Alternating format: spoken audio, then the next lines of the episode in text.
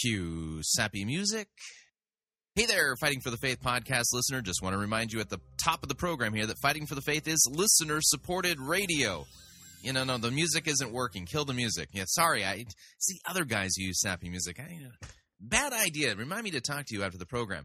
Anyway, just want to remind you, Fighting for the Faith is listener-supported radio. That means we depend upon you, your generous gifts, financial contributions to keep bringing this program to you. If you don't support us financially already, visit our website, fighting for the faith dot com. Click on one of the friendly yellow buttons. Fill it all out. You know what to do. Or if you would like to do the traditional thing, you can make your check payable to Fighting for the Faith. Send that to Post Office Box five oh eight, Fishers, Indiana, zip code four six zero three eight. Okay, now you can play your music. Yeah. Enjoy listening to the program. I enjoyed making it. I hope you enjoy listening to it. Here we go.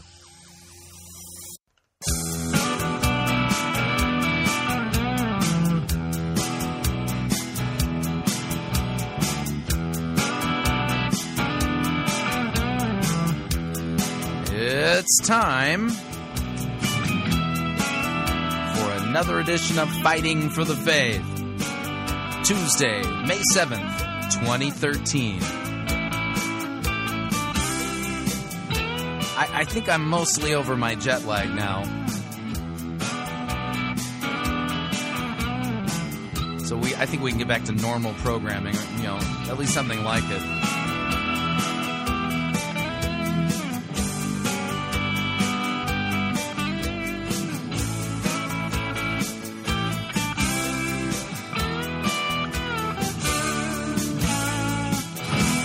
For tuning in, you're listening to Fighting for the Faith. My name is Chris Rosebrough. I am your servant in Jesus Christ, and this is the program that dishes up a daily dose of biblical discernment, the goal of which, help you to think biblically, help you to think critically, help you compare what people are saying in the name of God to the Word of God. The Christian church right now, um, you know, the visible Christian church is a very dangerous place, and the reason why is because there are a lot of false teachers on the loose, and, uh, well, for lack of a better way of putting it, um, few, if any, are willing to speak out against them and to challenge their false teaching, and as a result of it, um, well, there's a lot of folks who believe that just because uh, Zondervan has promoted a particular author, that you know, that they've got a book deal, or that uh, somebody is teaching over at a popular megachurch pastor's uh, congregation, that that means that theologically they're okay, that they've been vetted, that uh, what they're giving us is uh, Christian, uh, Orthodox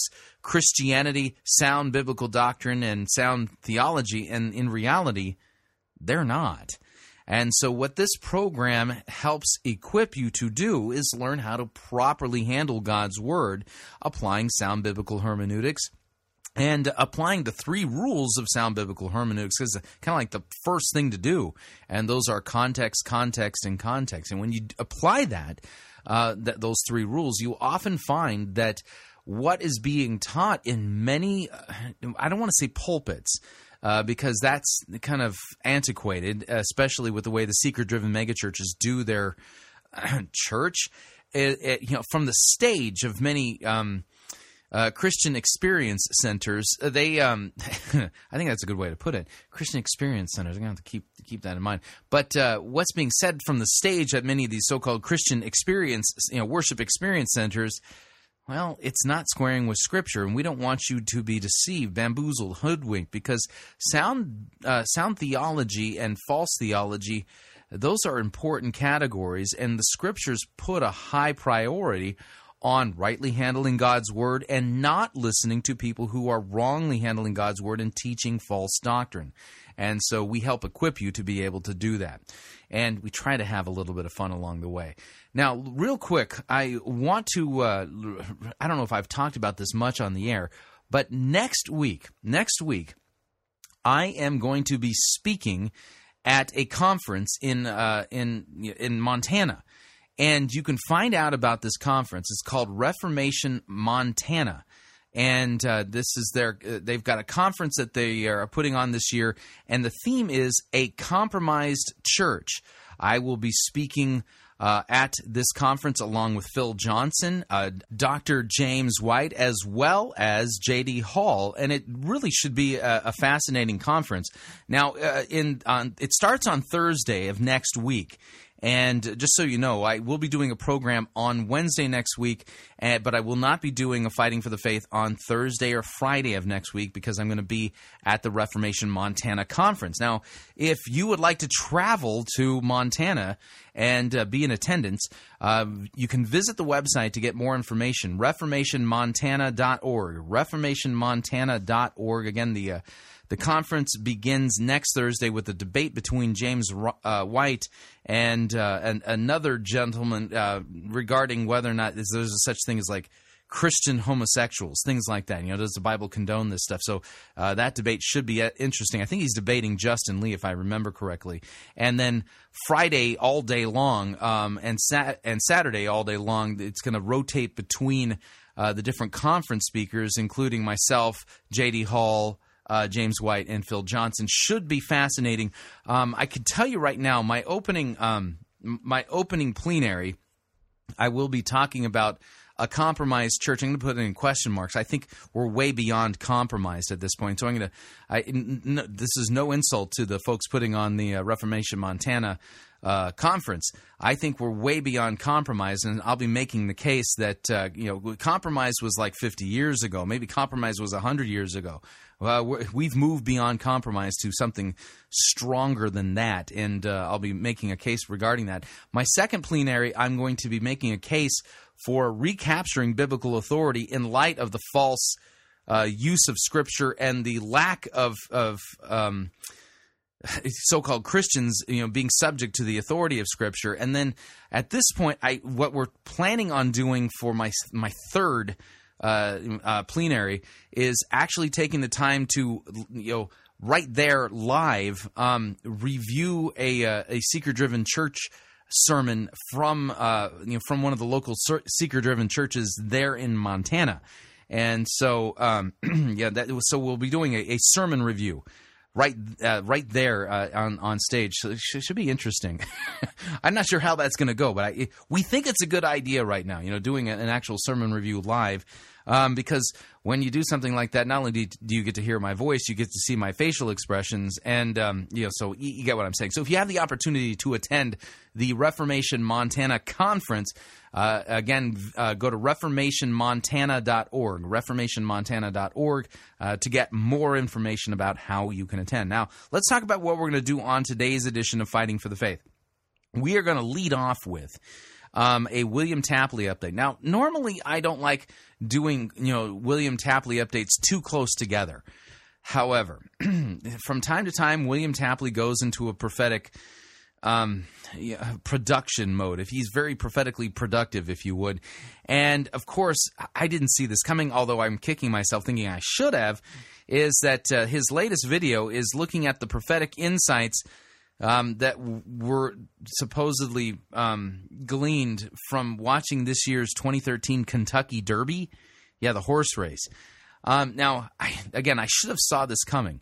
Now, you know, let me. And, and the funny thing is, I didn't watch the Kentucky Derby. Of course, Saturday I was lecturing in Palo Alto at Trinity Lutheran in Palo Alto, and so I did. I didn't even think about the Kentucky Derby. It wasn't even my, on my prophetic radar. Now, I had the opportunity, and I failed. I got. I got. To, I must confess my shortcomings here.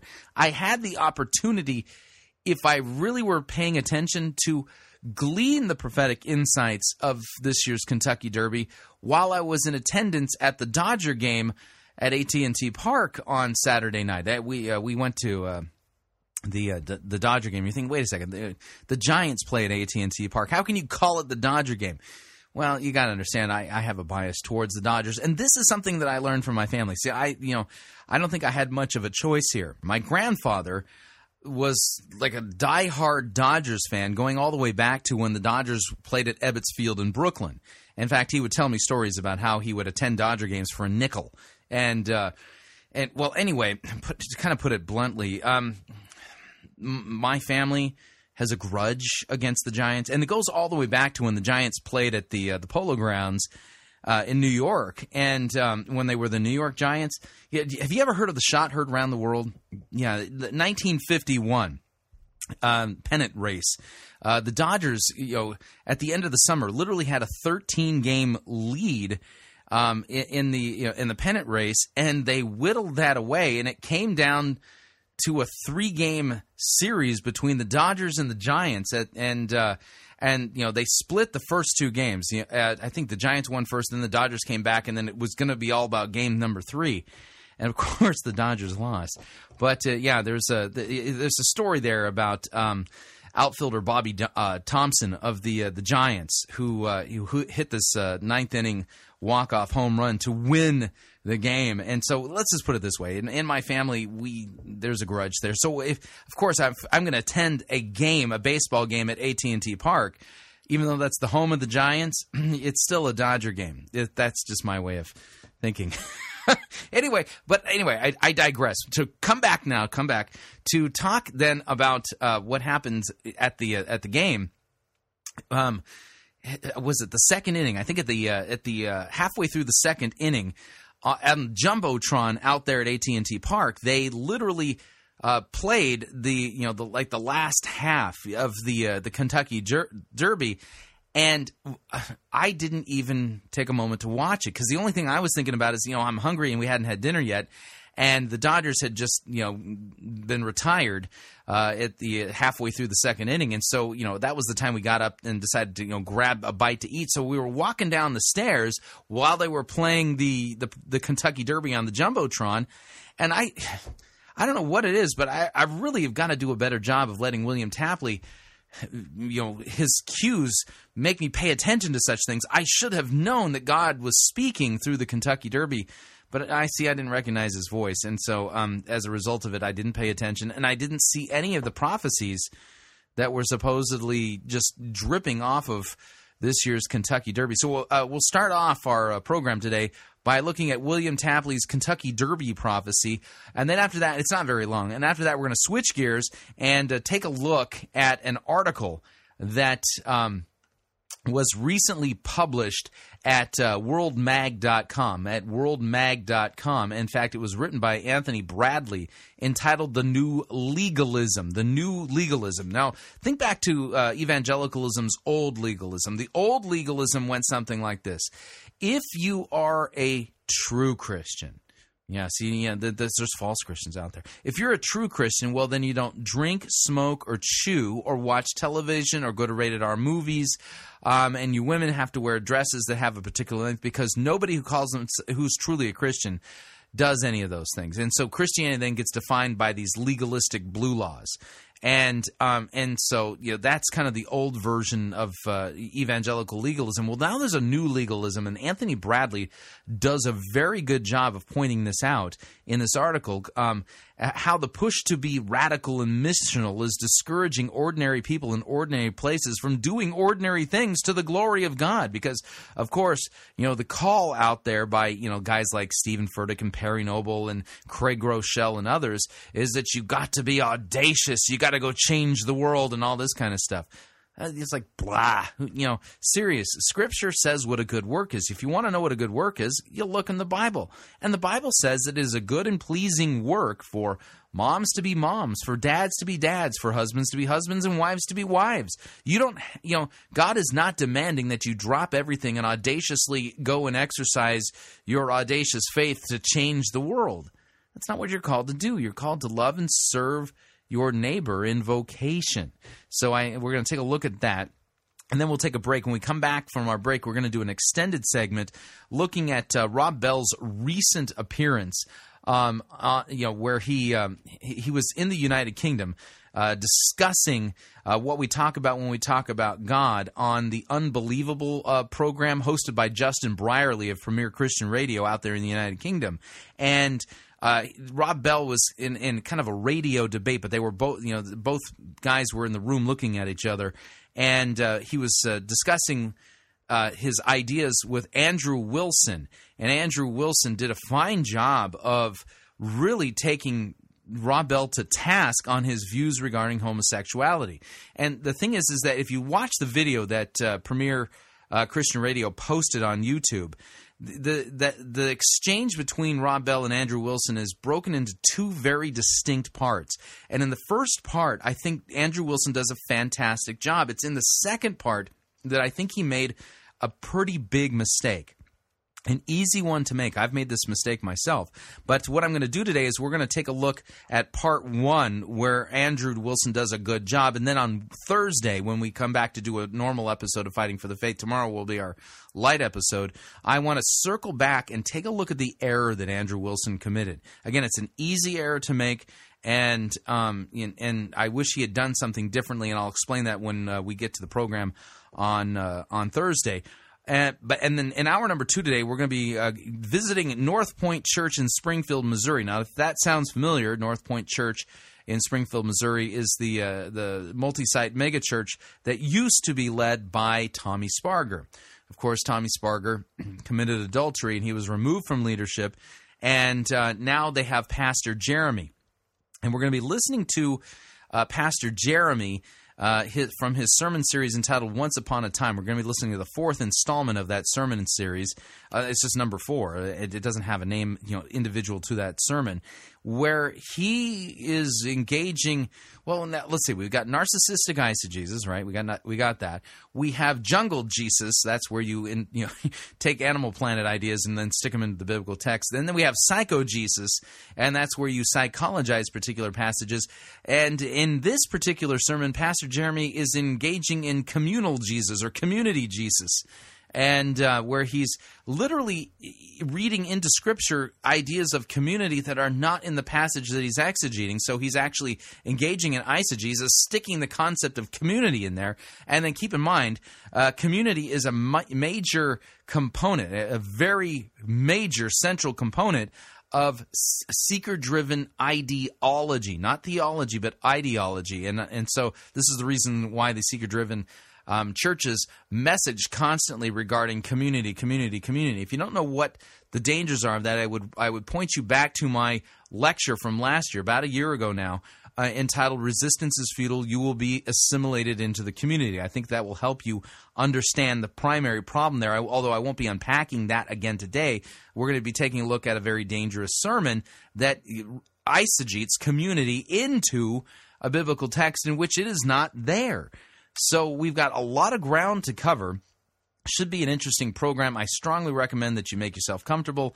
Um, and, you know, fuzzy bunny slippers do enhance your listener experience, as long as it's not too hot in your neck of the woods. Because if your feet are swe- sweating while you're wearing your fuzzy bunny slippers, that actually ends, ends up being, a di- uh, well, a distractor. So without any further ado, let's dive into the program, and we'll start off with our William Tapley update regarding the uh, uh, what God was prophesying in this year's Kentucky Derby. Here we go.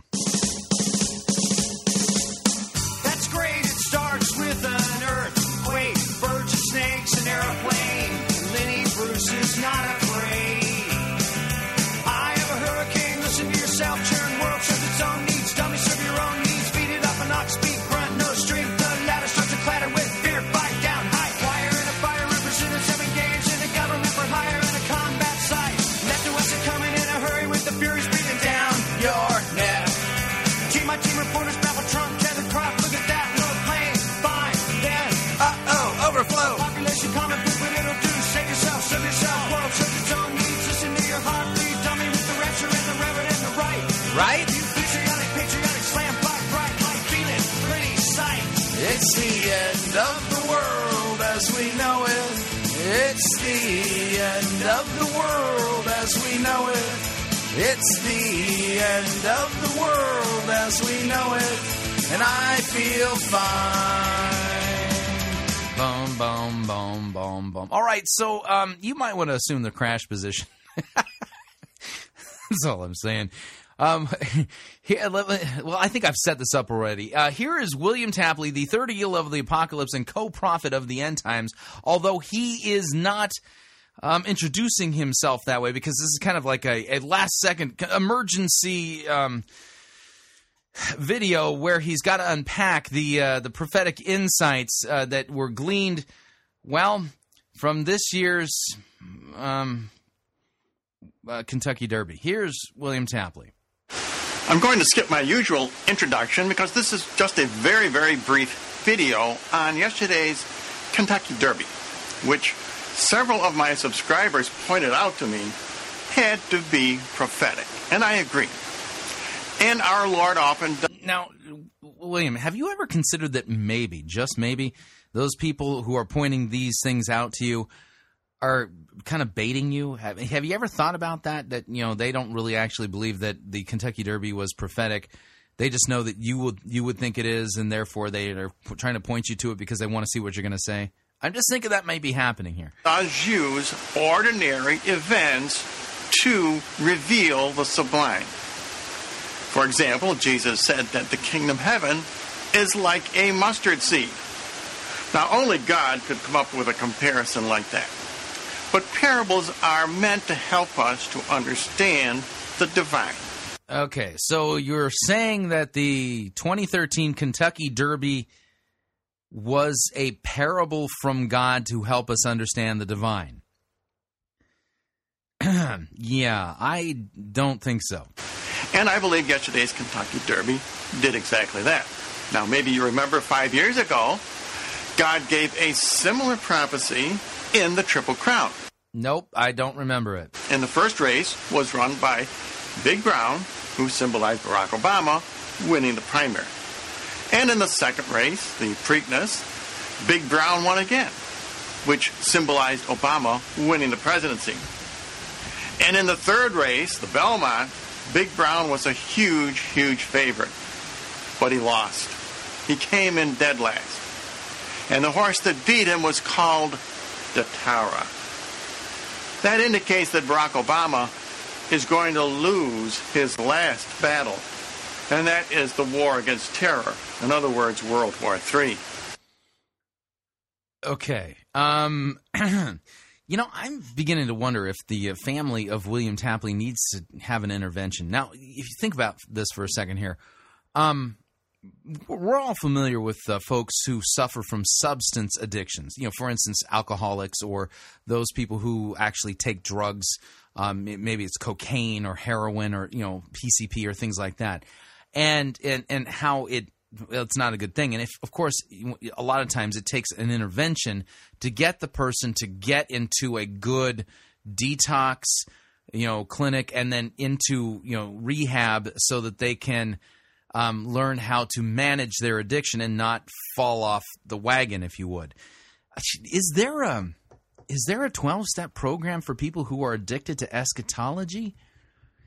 See, I, I'm hoping that there is, you know, some kind of eschatological addiction, because I think William Tapley may be suffering from that.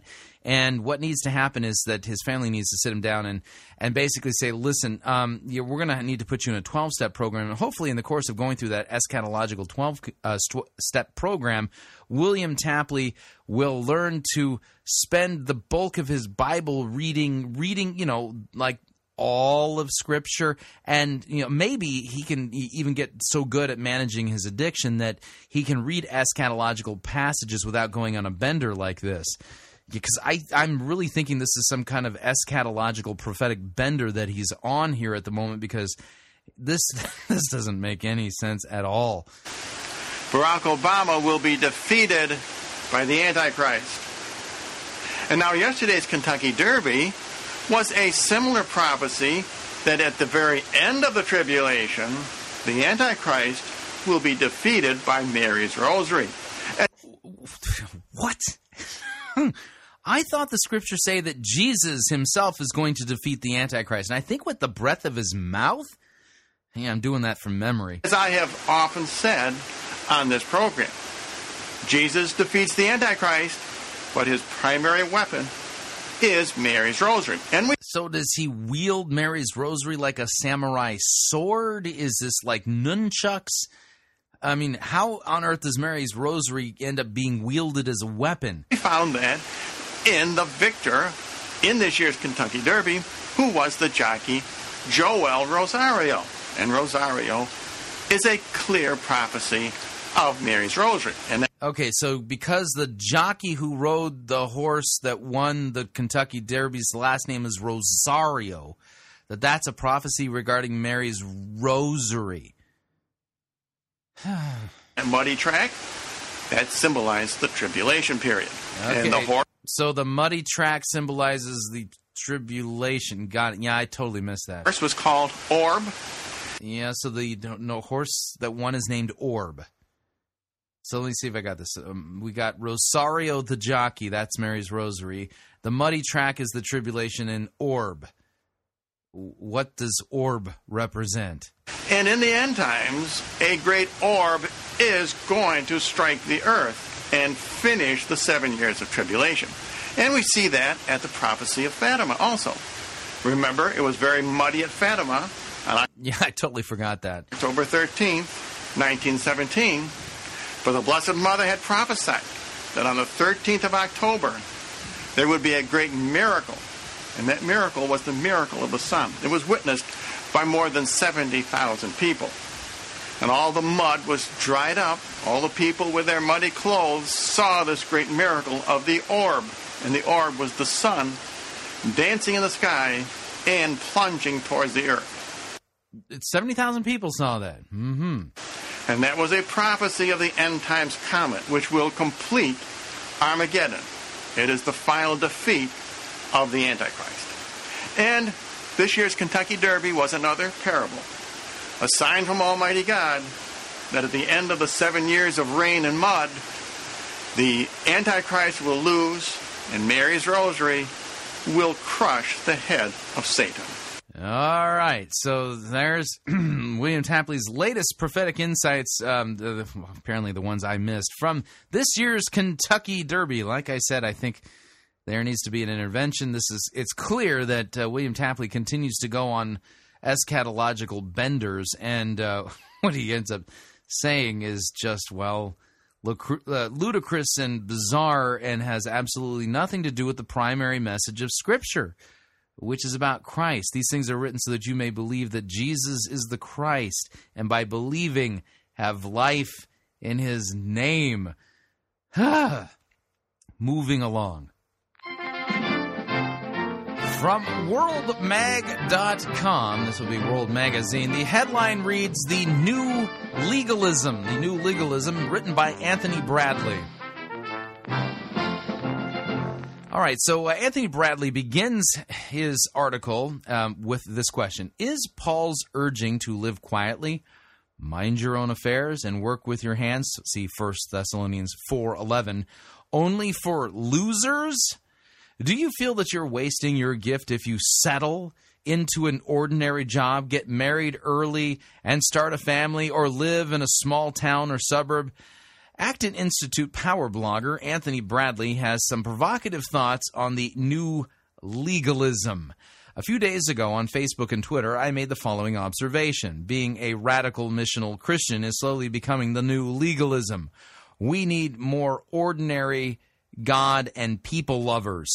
This observation was the result of long of a long conversation with a student who was wrestling with what to do with his life given all of the opportunities had, he had available to him. To my surprise, my comment exploded over the internet with dozens and dozens of people sharing the comment and sending me personal correspondence. I continue to be amazed by the number of youth and young adults who are stressed and burnt out from the regular shaming and feelings of inadequacy if they happen to not be doing something unique and special. Today's millennial generation is being fed the message that if they don't do something extraordinary in this life, they are wasting their gifts and their potential. Yeah, they're not achieving their purpose. The sad result is that many young adults feel ashamed if they settle into ordinary jobs, get married early, start families, live in towns or small towns, or as First Thessalonians four eleven says, aspire to live quietly and mind their own affairs and work with their hands.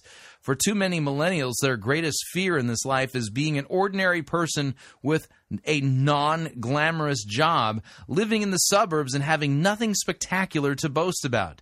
Here are a few thoughts on how we got here. Anti-suburban Christianity. In the nineteen seventies and nineteen eighties, the children and older grandchildren of the builder generation born between nineteen oh one and nineteen twenty sorted themselves and headed to the suburbs to raise their children in safety, comfort, and material ease. And now millennials born between nineteen seventy-seven and nineteen ninety-five taking a cue from their baby boomer parents born between forty-six and sixty-four to aspire uh, to despise the context that provided them advantages, have a disdain for America's suburbs. This despising of suburban life has been inadvertently encouraged by well-intentioned religious leaders, inviting people to move to neglected cities to make a difference. Because after all, the Apostle Paul did his work primarily in cities. Cities are important, and cities are the final destination of the kingdom of God. Uh, they were told that God loves cities, and they should too. The unfortunate message became that you cannot live a meaningful Christian life in the suburbs. Moving to the next phase, missional narcissism. There are many churches that are committed to being what is called missional. This term is used to describe a church community where people see themselves as missionaries in local communities. A missional church has been defined as a theologically formed, gospel-centered, spirit-empowered, united community of believers who seek to faithfully incarnate the purpose of Christ for the glory of God, said Scott Thomas of the Acts twenty-nine Network. Well, that's an interesting definition, don't you think? Uh, the problem is that this push for local missionaries coincided with the narcissism epidemic we're facing in America, especially with the millennial generation. As a result, living out one's faith became narrowly celebratory only when done in a unique and special way, a missional way. Getting married and having children early, getting a job, saving and investing, being a good citizen, loving one's neighbor, and the like no longer qualify as virtuous. One has to be involved in arts and social justice activities. Even if justice is pursued without sound economics or social teaching, I actually know of a couple who were being so missional they decided not to procreate for the sake of taking care of orphans. To make matters worse, some religious leaders have added a new category to Christianity called radical Christianity in an effort to trade off suburban Christianity for mission.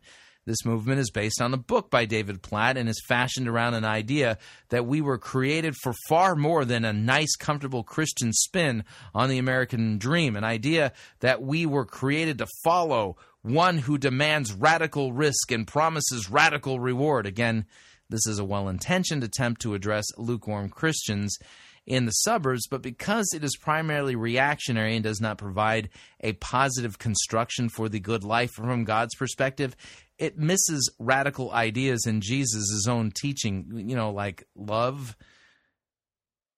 The combination of anti-suburbanism with the new categories like missional and radical has positioned a generation of youth and young adults to experience an intense amount of shame for simply being ordinary Christians who desire to love God and love their neighbors. In fact, missional radical Christianity could easily be called the new legalism. A few decades ago, an entire generation of baby boomers walked away from traditional churches to escape the legalistic moralism of being good. But what their millennial children received in exchange is an individualistic American Christian culture with shame-driven pressure to be awesome and extraordinary young adults expected to tangibly make a difference in the world immediately. But this cycle of reaction and counter-reaction inaugurated by the baby boomers does not seem to be producing faithful young adults. Instead, many are simply burning out. Why is Christ's command to love God and love neighbor not enough for these leaders? Well, maybe Christians are sim- are simply to pursue living well and invite others to do so according to how God has ordered the universe. An emphasis on human flourishing, ours and others, becomes important because it is characterized by a holistic concern for the spiritual, moral, physical, economic, material, political, psychological, and social context necessary for human beings to live according to their design. What if youth and young adults were simply encouraged to live in pursuit of wisdom, knowledge, understanding, education, wonder, beauty, glory, creativity, and worship in a world marred by sin, as Abraham Kuyper encourages in the book Wisdom and Wonder? No shame, no pressure to be awesome, no expectations of fame, but simply following the call to be men and women of virtue and inviting their friends and neighbors to do the same in every area of life. It is unclear how millennials will respond to the new legalism, but it may explain the current trend of young Christians leaving the church after the age of fifteen at a rate of sixty percent. Being a Christian in a shame-driven missional radical church does not sound like rest for the weary. Perhaps the best antidote to, uh, to the pendulum swings and fads is simply to recover a, a mature understanding of vocation so that youth and young adults understand that they can make important contributions to human flourishing in any sphere of life because there are no little people or insignificant callings in God's kingdom. Great article, fantastic points. I think he's right on track there. What do you think? I'd love to get your feedback. If you'd like to email me regarding anything you've heard on this edition or any previous editions of Fighting for the Faith, you can do so. My email address is talkback at fighting for the faith dot com, or you can subscribe on Facebook, facebook.com forward slash Pirate Christian, or you can follow me on Twitter, my name there, at Pirate Christian. Quick break. When we come back, we got a Rob Bell update. Yeah, yeah, his chops busted by Andrew Wilson on uh, Justin Brierley's program. Stay tuned. Don't want to miss it. We will be right back.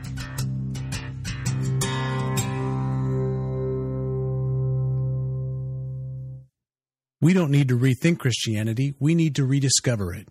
You're listening to Fighting for the Faith.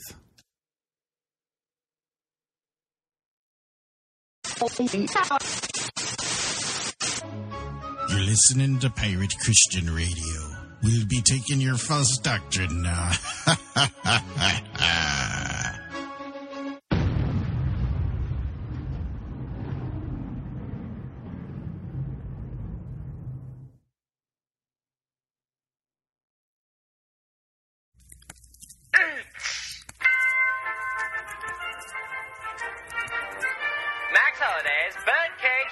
Presents Church Day Select.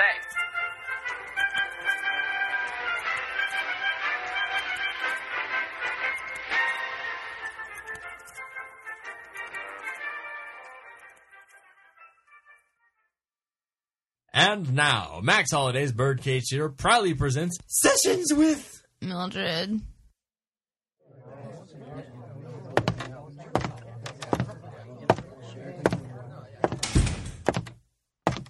Uh, do you know why I called you in here today?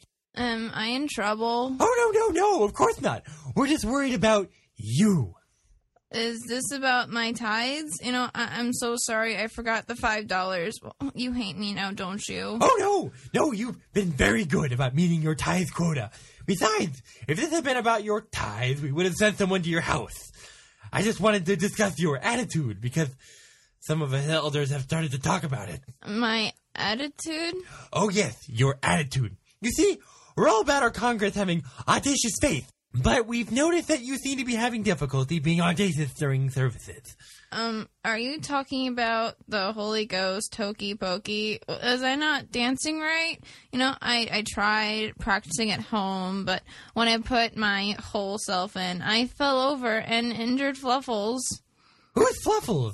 Well, uh, he's my cat, and after I fell down, I didn't know if he was breathing. Okay, we we seen you straight from the topic. Look, you don't have to dance during the services, but you could at least start singing. I mean, what's the point of having jumbo screens with sing-along lyrics if people aren't being audacious and using them? When I was younger, I had this bird, and I decided to take it outside with me and start singing to it, and a hawk dove down and snatched Muffin from my finger. Oh, dear. Uh, I'm so sorry about Muffin, but let's get back to the present point. If you don't want to sing or dance during the service, then I guess we'll let you have make that choice. But if nothing else, won't you please be more audacious and just do the hand motions? Well, last year, I had my gerbil outside and his hamster ball, and... Uh, the interview is not going as expected. Well, I was practicing hand motions, and my bracelet caught a glare in a driver's eye, and the car swerved, and it hit Mister Cuddles. He flew into the mouth of an octopus living in the sewer. Apparently, he didn't taste very good, so he spit him back up into the street, where my neighbor ran him over with his lawnmower, which broke the hamster ball, but not Mister Cuddles. So then Mister Cuddles escaped, and then a dog thought Mister Cuddles was a chew toy, so he chewed on him. But Mister Cuddles didn't like that, so he survived, and I got him back. Well, that's finally something positive. I bet you anything that Mister Cuddles would love for you to be more audacious in church. Well, but he died a week later from rabies that he got from the octopus. Uh, well, I think we'll have to schedule a second meeting for you sometime in the next... Never. I, I mean month.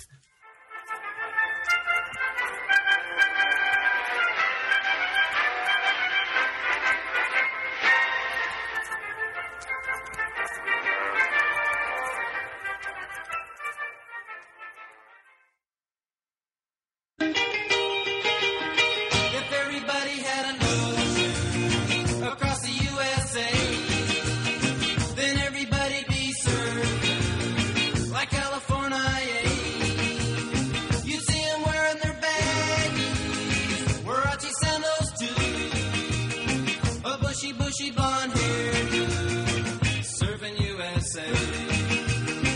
Have you purchased your airline tickets for your summer getaway yet? If not, don't pay more for your airfare, hotel room, or rental car than you need to. Longtime Pirate Christian Radio featured advertiser Cheapo Air is your one-stop shop for all of your travel needs. And we've got a special promo code for you to use at Cheapo Air to save an additional ten dollars off of Cheapo Air's already low prices. So visit piratechristianradio.com forward slash cheap, write down the promo code, then click on the web banner and book your travel today. And remember, a portion of your purchase will go to support Pirate Christian Radio. That website address, again, is piratechristianradio.com forward slash cheap. And thank you for your support. Cowabunga.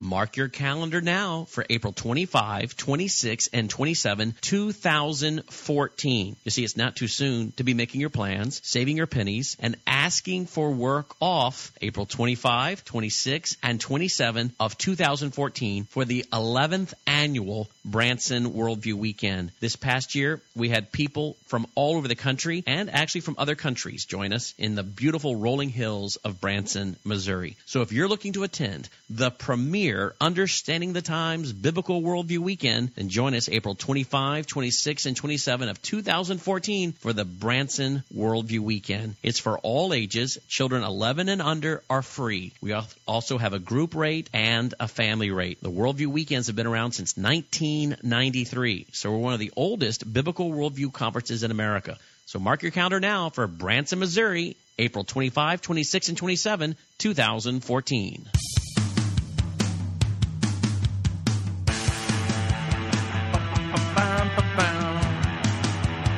Na, na, na, na, na, na. All right, we're back.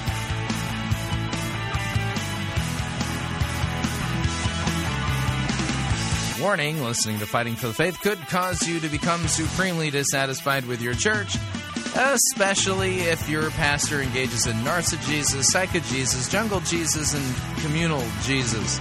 Just a reminder, Fighting for the Faith is listener-supported radio. That means we depend upon you and your generous gifts and financial contributions in order to continue to bring Fighting for the Faith to you into the world. And you can partner with us by visiting our website, fighting for the faith dot com. When you get there, you'll see our two friendly yellow buttons. One says donate, the other says join our crew. When you join our crew, you're signing up to automatically contribute six dollars and ninety-five cents every month to the ongoing work and mission of Fighting for the Faith and Pirate Christian Radio. Of course, if you'd like to specify the amount that you would like to contribute, you could do so by clicking on the donate button, or you can make your gift payable to Fighting for the Faith and then send it to Post Office Box five oh eight, Fishers, Indiana, zip code four six zero three eight. Moving along.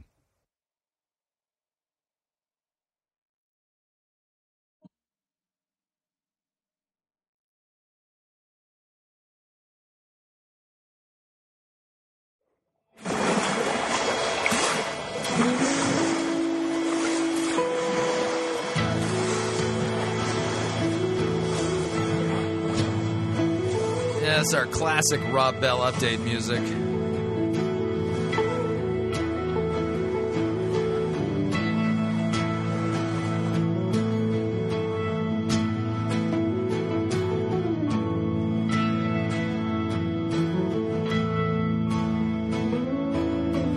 How many special people change? How many lives are living strange? Where were you while we were getting high? Walking down the hall, faster than a cannonball. Where were you while we were getting high? Someday you will find me caught beneath the landslide in a champagne supernova in the sky. Someday.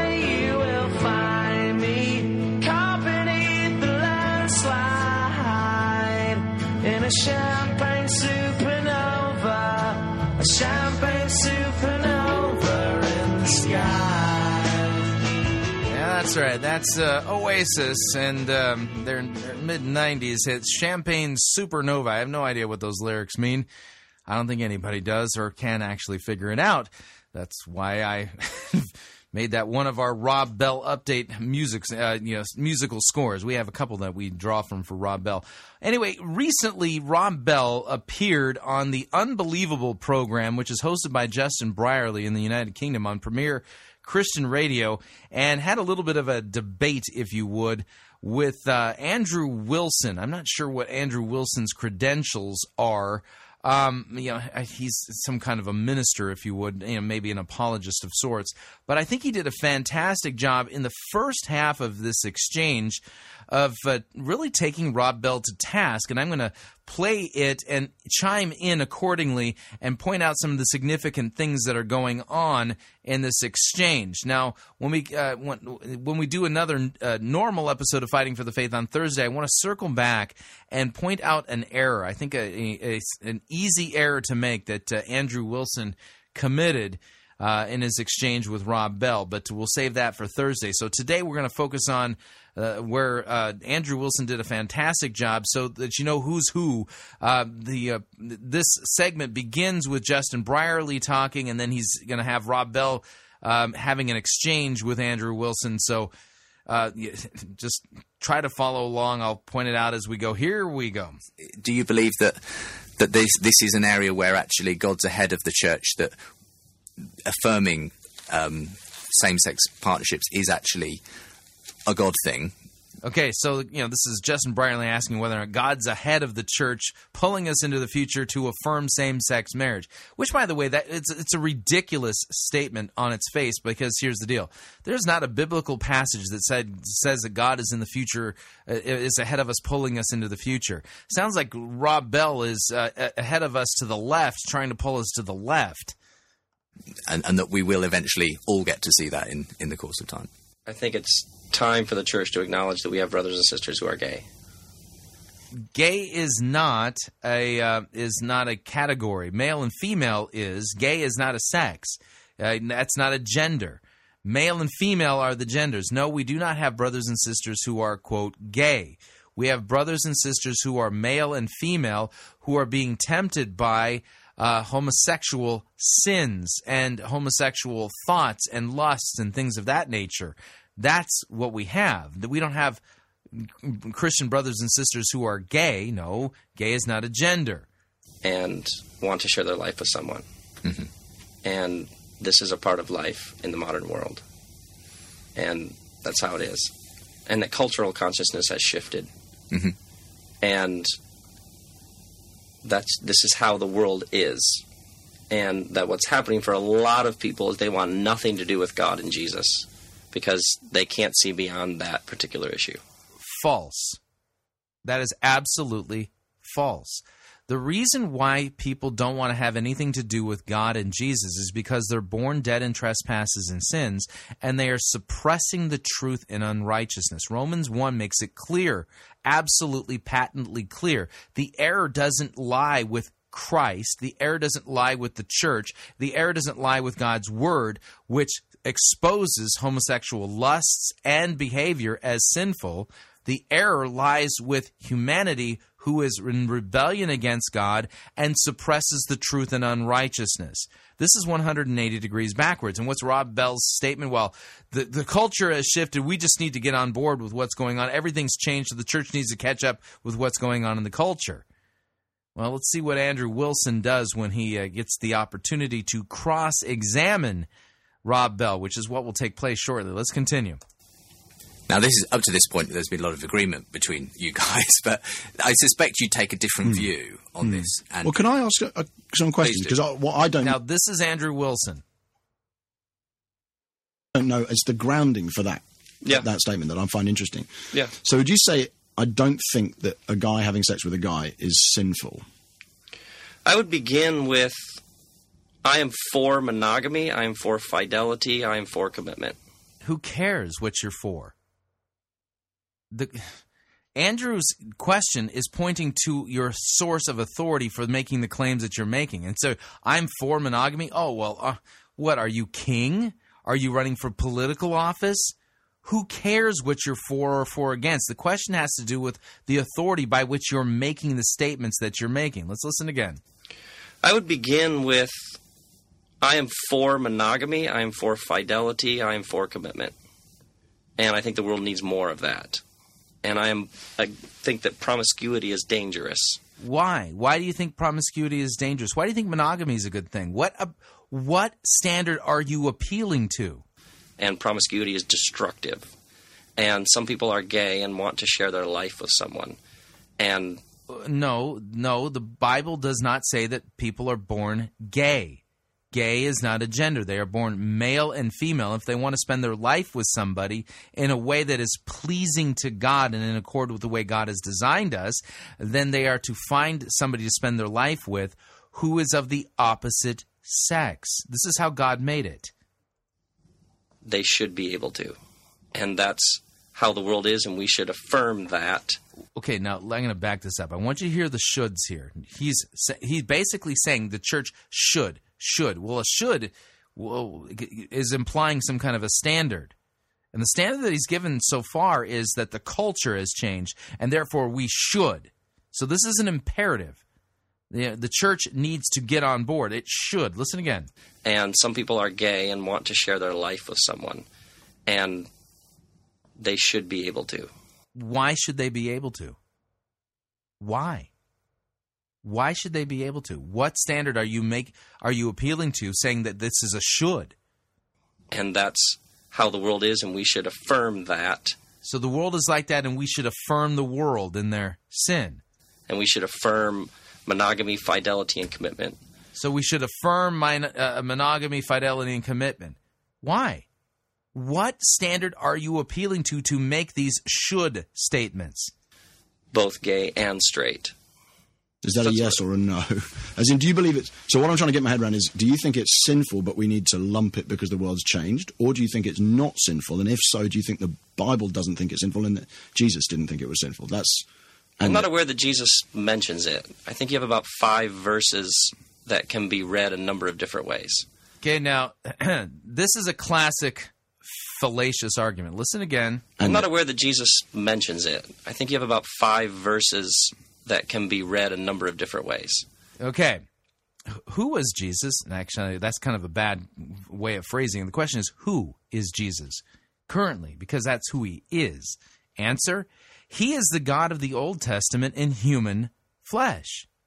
So when Rob Bell says, God, well, Jesus doesn't mention it, this is bad Christology. Now, let's take a look at some of these passages where that talk about um, same-sex sins. Leviticus chapter eighteen, verse twenty-two, you shall not lie with a male as one lies with a female. It is an abomination. Who's speaking there? Moses? No, God is.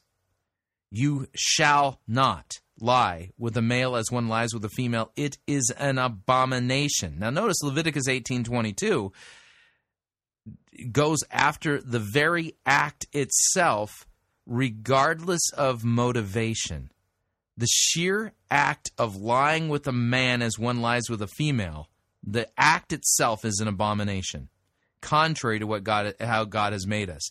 Leviticus twenty, verse thirteen, if there is a man who lies with a male as those who lie with a woman, both of them have committed a detestable act, they surely shall be put to death. The, their blood guiltness is upon them.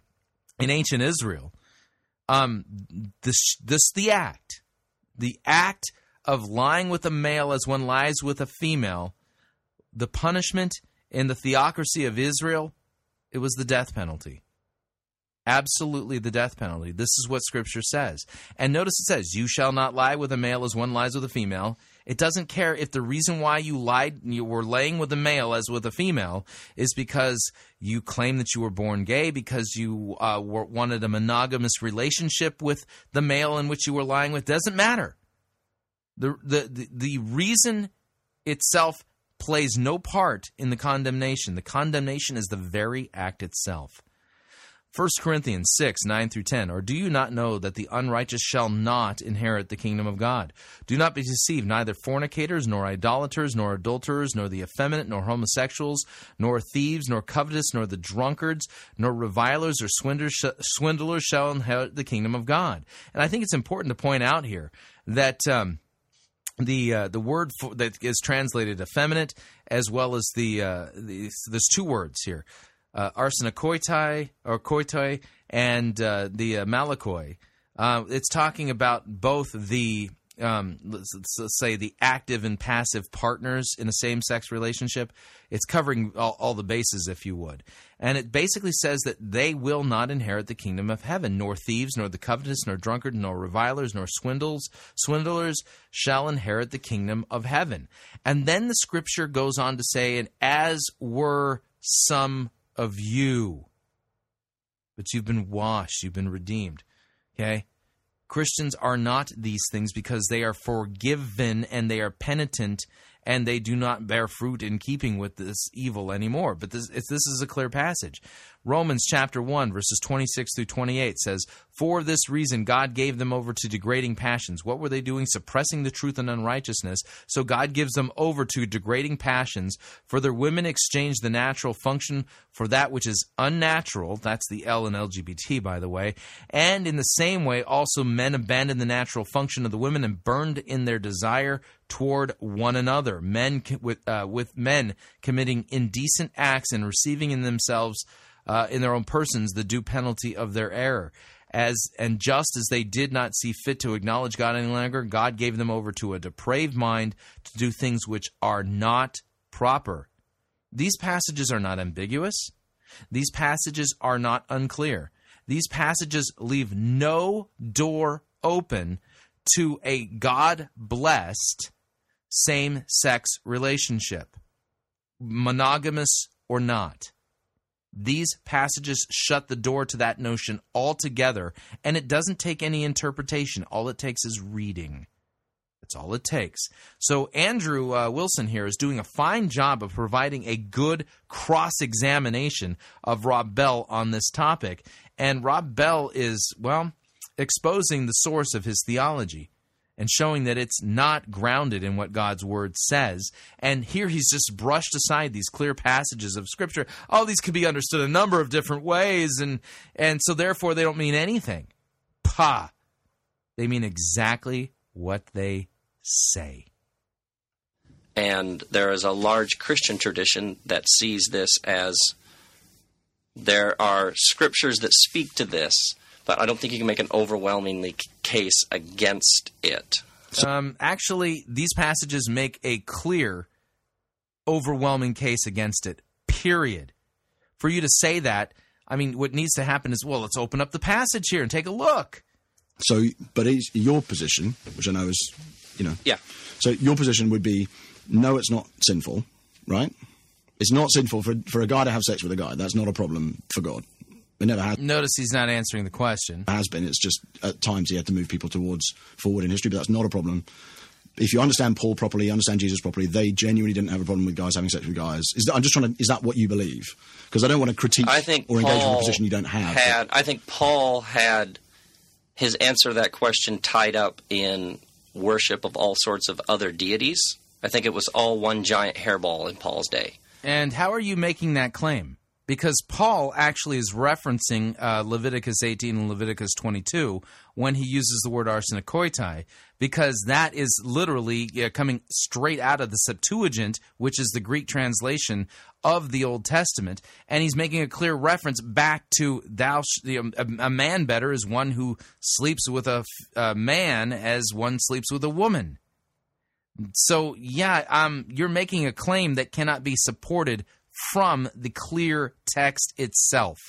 And that for him, there was the temple, and there was the temple of other gods who were opposed to the God of Israel, and that went on in there. So I think when Paul was talking about this issue, for him it's tied up in all sorts of idolatry, it's all sorts of rejection of God. So I would want to like pull the various issues apart. I don't think they so, but your, had but a so cultural your view would conception. Be, though, that then you got So that if Paul is looking at, there's two gay men in the church in Corinth. They want, they're having sex together. Now, notice what he's trying to do is get Rob Bell to clarify. So he's coming at him with the same question, just phrased differently. Rob Bell is not answering the question directly. They're not worshipping idols. Paul's going to say, that's great, guys, go for it. We need more of that, not less. Is that your? Is that what you believe is true of Paul? I think Paul didn't have that cultural framework or conception operating around him. I think he had men and boys. I think he had temples. I did not think he was talking about what we're talking about in two thousand. Uh, Paul had the Levitical law. And that's what he was referencing. twenty thirteen, which was two committed people of a same-sex relationship. Okay, so, so, you, so you, you don't think there's any... You don't. Uh, so your position would be this is not sinful. This is righteous. This is a good thing. God says, way to go. go. I, I, from, I, from my throne in heaven, I'm blessing that. I'm saying that's wonderful. It's not. It's a the, beautiful thing. Interesting. The, the theologian Cornelius Plantinga defines sin as culpable disturbance of shalom. Now, okay, let me back this up and watch what he does here. So he's trying to get him, trying to get Rob Bell to clearly answer the question, is God blessing these same-sex monogamous relationships? And what is he? What is he doing? Well, the he goes on to say, well, the theologian Cornelius Plantinga defines sin as this. The question is, how does the Bible define sin? It's not. It's a beautiful the, thing. Interesting. You should the, the theologian Cornelius Plantinga defines sin as culpable disturbance of shalom. So anyway, culpable disturbance of shalom. Yeah, what's that mean? So sin is a culpable disturbance of shalom. So based upon this definition from Cornelius Plantinga, you know, now we can we can basically say God is for same-sex marriage. This is ridiculous. Define sin as culpable disturbance of shalom. So any way in which I'm guilty of destroying the shalom that God intends for all things. Yeah. I don't think a healthy monogamous same-sex relationship destroys or is destructive to the shalom God intends for all things. Mm, yeah, so rather than going with the biblical definition of sin, which is a missing of the mark, and the mark is set by God's moral law, you go with Cornelius Plantinga and his uh, culpable disturbance of shalom definition and claim, well, therefore, since I don't think that homosexuality uh, culpably disturbs the shalom, um, therefore I, I think it's okay. Who's his authority here? Not the Word of God. So you don't think it? You don't think it's sinful? You don't. So, although so some you, things are really destructive. Yeah, sure. So, so for you, gay sex isn't isn't sinful at all. And if we understood the Bible properly, we'd all get that. So actually, we are we when Jesus talks about sexual morality flowing from within the heart and refers back to Leviticus eighteen with all of its prohibitions, you would say that's that's a time specific thing. That's just Jesus was was Jesus wrong on that? Did he misunderstand what God well, had meant? Leviticus, was Jesus just a I step mean, the, forward, or what's the? Because obviously he's just he's now notice here what he did. He goes after how Jesus goes after sexual immorality, and in the context in which Jesus condemns all sexual immorality, which is first century Judea, to a crowd of Jews, that is a, that sexual immorality is defined specifically by Leviticus eighteen and and, uh, and other passages. So here Rob Bell is bristling at this and just, no, wait, wait, no, you can't do that with Leviticus. So this, what Andrew just did was demonstrate that Jesus is shorthand speaking against homosexuality when he speaks about sexual immorality, because that in that context is defined by Leviticus. Good point. Misunderstand what God had well, meant. Was Jesus just a I step mean, the- forward or... What's the? Because obviously he's just he's t- talking in the same passages. He says all foods are clean, but from the heart come yeah. sexual immorality, among other things. And sexual immorality in the Jewish world, as you read a lot about it, as I have, is understood very much in terms yeah, of Leviticus yeah. eighteen. Yeah, yeah. And so, deal. so the so for um, again, in, I'm trying to get. Would you say right, you right. say Paul didn't have a problem with it? So you don't you don't think Paul or Jesus were referring to any of those prohibitions from the from the Old Testament, and, and they, they weren't really talking about anything like what we're seeing today? Or would you say, no, Jesus did say that, but he was a child of his time as Paul was, and therefore we can move beyond it now because the world's changed? It's just which of those two That's a great question. Positions you're in. That's a Yeah, answer it. It's a great, deep, thick, complicated question. I have to think about more. So it's like a, okay, it's, yeah, I mean, I, I can't answer you here. I gotta, I gotta really think about this. Is, is it a question of hermeneutics or is it a question of exegesis? So is it that you and I would disagree about, so obviously yeah, right, great about question. Paul or about Jesus, or is yeah, it that you would disagree question. About how that fits into God's story and you'd say we go beyond that now? Well, when Jesus is referring to Leviticus, tied up in Leviticus is two different kinds of fabric being woven. Yeah, now this is the classic liberal argument. Well, see, because there's a prohibition in Leviticus, you can't wear, you know, fabric of two different types, you know, cotton and wool, you know, therefore... We can just take all of this. You see, this is this is again.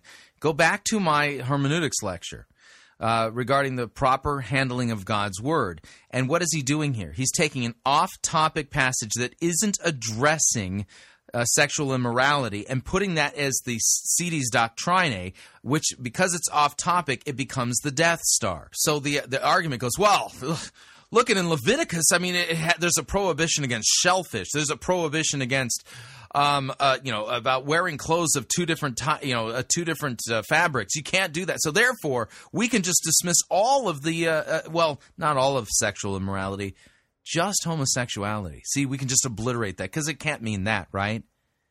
See, this is just bad, really bad, off-topic hermeneutics. Woven together. So you have lots of questions about Jesus' understanding of Leviticus based on, because, wait, wait, wait, wait. Is he calling people to two different kinds of fabric, and can we do that now? And I, I think when Jesus quotes Leviticus, that that's, opens up a whole series of questions about exactly where in Leviticus we say that's timeless, that's not timeless, that's cultural, that's not culturally bound. That's a whole longer discussion. Yeah, but in your mind, clearly, um, you know, the the prohibition against sleep as a man sleeping with another man, that's caught up in culture, and it's not binding today.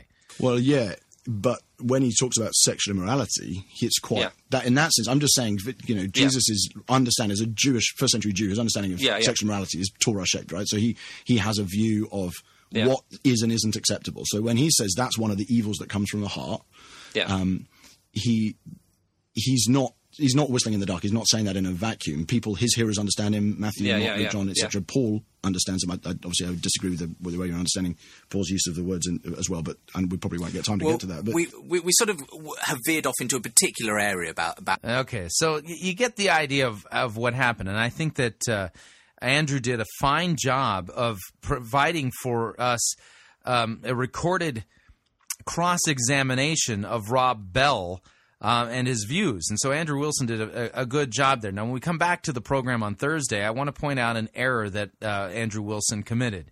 And uh, if he hears the program, you know, I, I think he, you know, I'll, I'll, I'm going to be generous in at least how I present the error. I've made the same error myself, and it's really easy to make.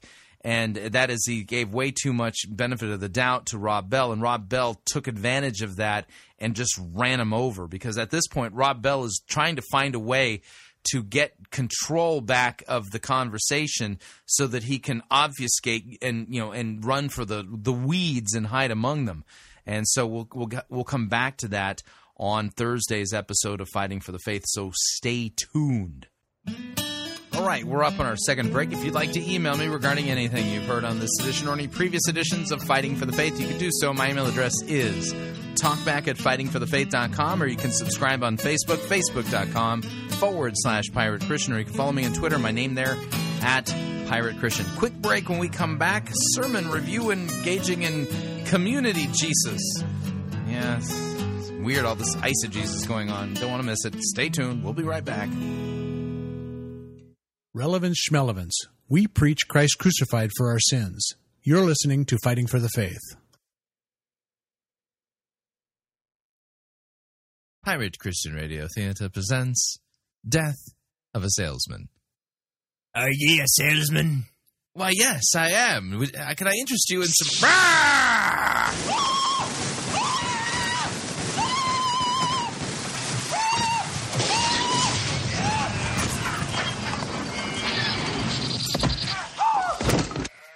You're listening to Pirate Christian Radio. If everybody had a nose across the U S A, then everybody'd be served like California. You'd see them wearing their baggies, Warachi sandals too, a bushy, bushy blonde hair, serving U S A. Have you purchased your airline tickets for your summer getaway yet? If not, don't pay more for your airfare, hotel room, or rental car than you need to. Longtime Pirate Christian Radio Featured advertiser Cheapo Air is your one-stop shop for all of your travel needs. And we've got a special promo code for you to use at Cheapo Air to save an additional ten dollars off of Cheapo Air's already low prices. So visit piratechristianradio.com forward slash cheap, write down the promo code, then click on the web banner and book your travel today. And remember, a portion of your purchase will go to support Pirate Christian Radio. That website address, again, is piratechristianradio.com forward slash cheap. And thank you for your support. Cowabunga. U S A.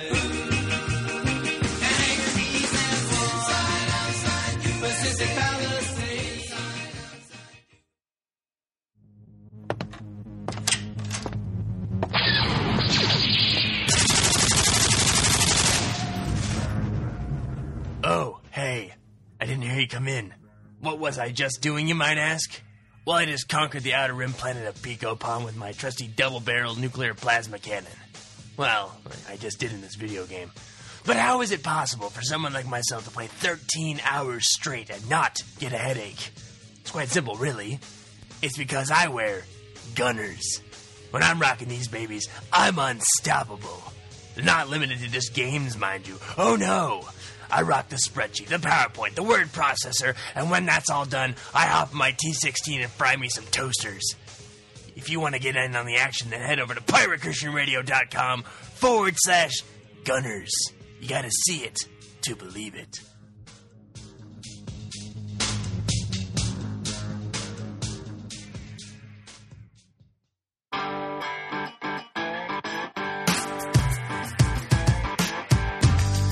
Okay, we're back. Hour number two of Fighting for the Faith, sermon review time.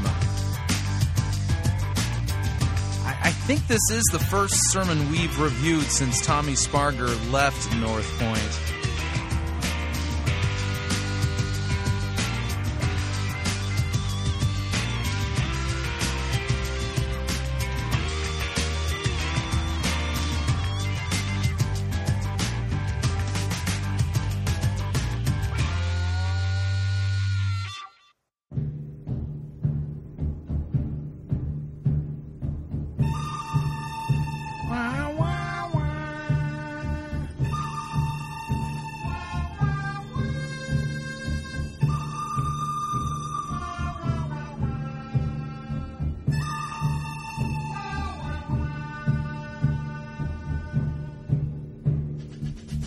The good, the bad, and, well, the ugly. We review it all here at Fighting for the Faith. We're an equal opportunity sermon reviewing service.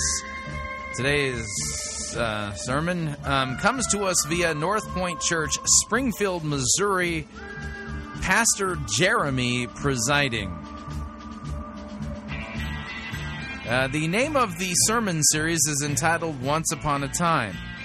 Now, correct me if I'm wrong, but isn't Once Upon a Time the... Um, the way you open up a, like a fairy tale? I mean, with a sermon series named after the opening of a fairy tale, it makes me think that maybe what I'm going to hear from said pastor is going to be not biblical, but a fairy tale. And I think we're going to get that today. You'll notice what he does in this. I'll point it out as we go. He's going to talk about the importance of foundations. He's going to read a biblical text, you know, one of the preachings and teaching passages of Jesus himself, and then not really tell us what Jesus said and meant. He's going to engage in eisegesis, which means to read into Scripture stuff that isn't there, uh, and basically try to make the claim that in order to be doers of God's Word, well, we need community. So we've got narcigesis, that's narcissistically reading yourself into the biblical text. We've got psychogesis, that's psychologically inserting things into a biblical text that are not there. We have jungle Jesus that we learned from Lisa Bevere, which is to basically insert uh, jungle stuff into the Bible from Animal Planet. And now we've got community Jesus. That, you know, we got all this eisegesis going on. So without any further ado, let's kill the music. Here is Pastor Jeremy from North Point Church, Springfield, Missouri, and his sermon entitled Once Upon a Time. This is the fourth installment in that sermon series. Here we go. Well, glad you are here this weekend at North Point. Welcome. I'm Jeremy, and I don't know what rendition of Three Little Pigs you grew up learning. Uh, my grandpa was very fond of wolves, so he told me the story. Really, we're going to start this sermon by talking about the three little pigs and the big bad wolf? Oh, this is not a good start. Story of the three naughty pigs and the really kind insurance salesman wolf who would go to their house to make sure they're ready for the nasty storms and so that their foundation would be good and, and insured and all that. So I grew up liking the story of the three pigs, and we're going to look at that this weekend as we talk about the power of foundations, because it's possible for our lives to go through a bunch of junk and to survive it if we have a good foundation.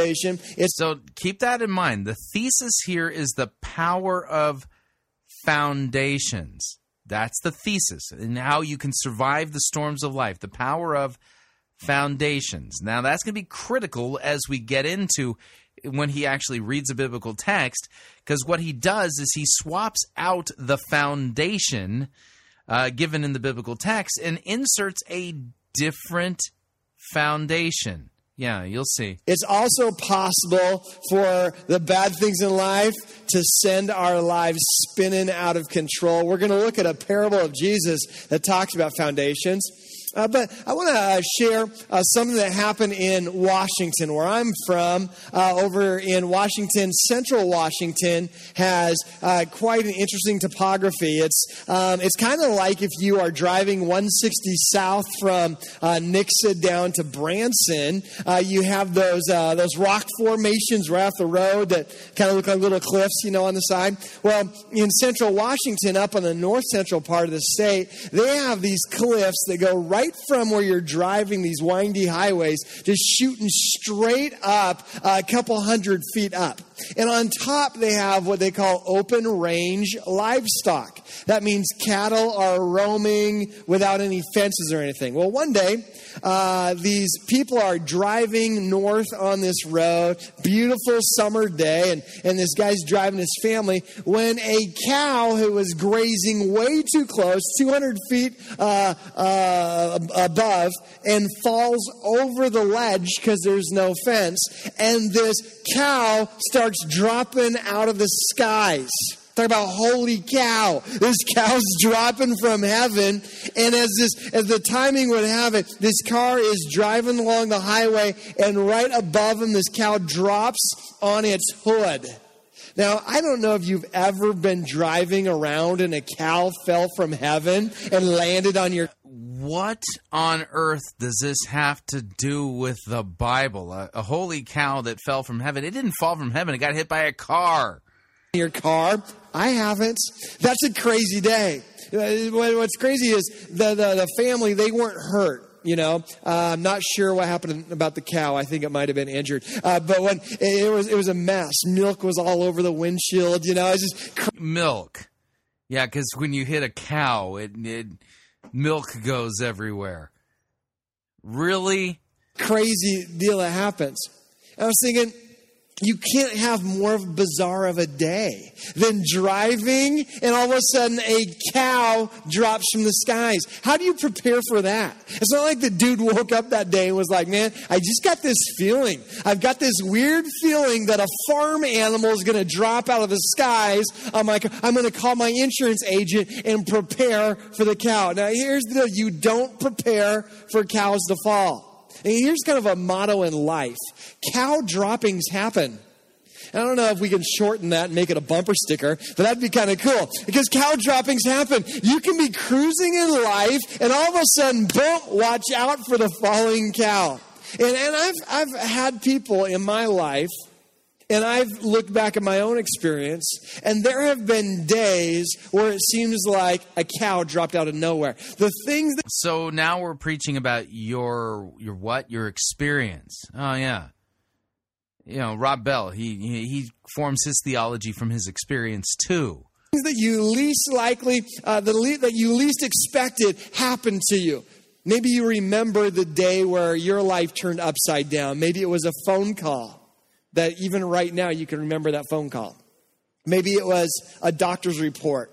everything changed. And your life is defined of what's happened after that time when the cow dropped out. Something you didn't prepare for that changed your life completely.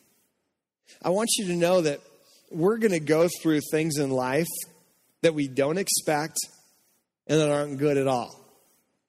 And our foundation is going to be critical when those times come. As a matter of fact, okay, next, that's the second reference to foundation.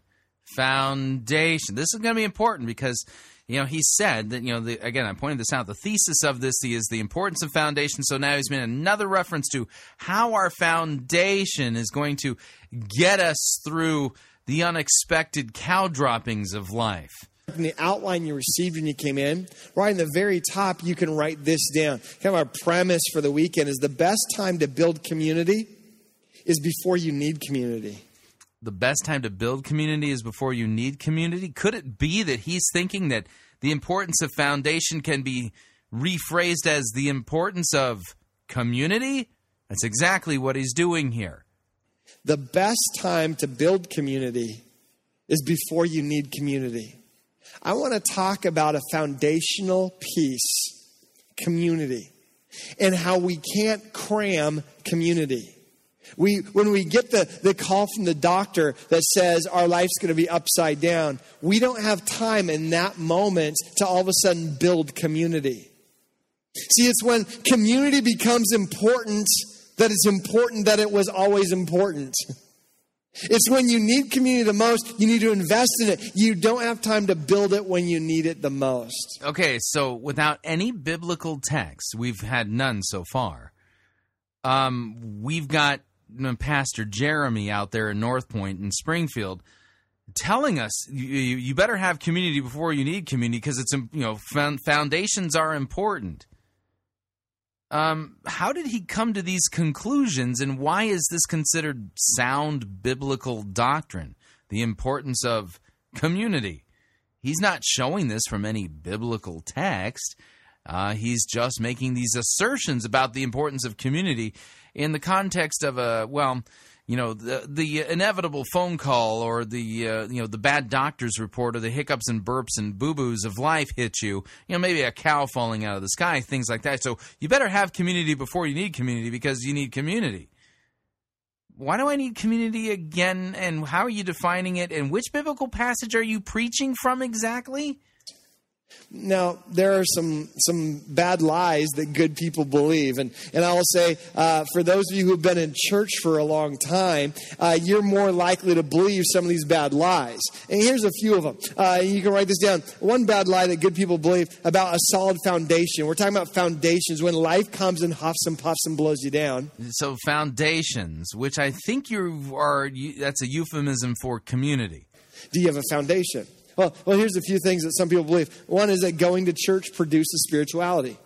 Some people really believe that, that going to church produces spirituality. Going to church doesn't make you spiritual. I mean, you know, is if if you if you don't go to church, you could be very spiritual. There are a lot of spiritual. What does this have to do with anything? Spiritual people today that aren't going to church anywhere because it, it spirituality has nothing to do with your attendance in a church building. And, and some of you, that's going to disappoint you because your whole spirituality might be gauged on how long you've been coming to church. I hate to break it to you, but going to church, it doesn't make you spiritual. Um, Sometimes uh, some people believe this, that a church can help me when I'm hurt. A church can help me when I'm hurt. Now, let me tell you the truth. Churches don't help people when they're hurt. Before you throw anything at me, let me explain. The church building isn't very helpful. Yeah, here we go. So I don't think in the sentence that somebody says, uh, you know, a church can help me when I'm hurt, that they're not defining the word church in that sentence as a building. I don't think anyone is so obtuse and, well, not clear and lucid in their thinking that they think a church building is the thing that can help them when they're in trouble. No. When you're going through a crisis. The church organization isn't very helpful when you need a friend. The church as an institution isn't very helpful when you've got tragedy that strikes.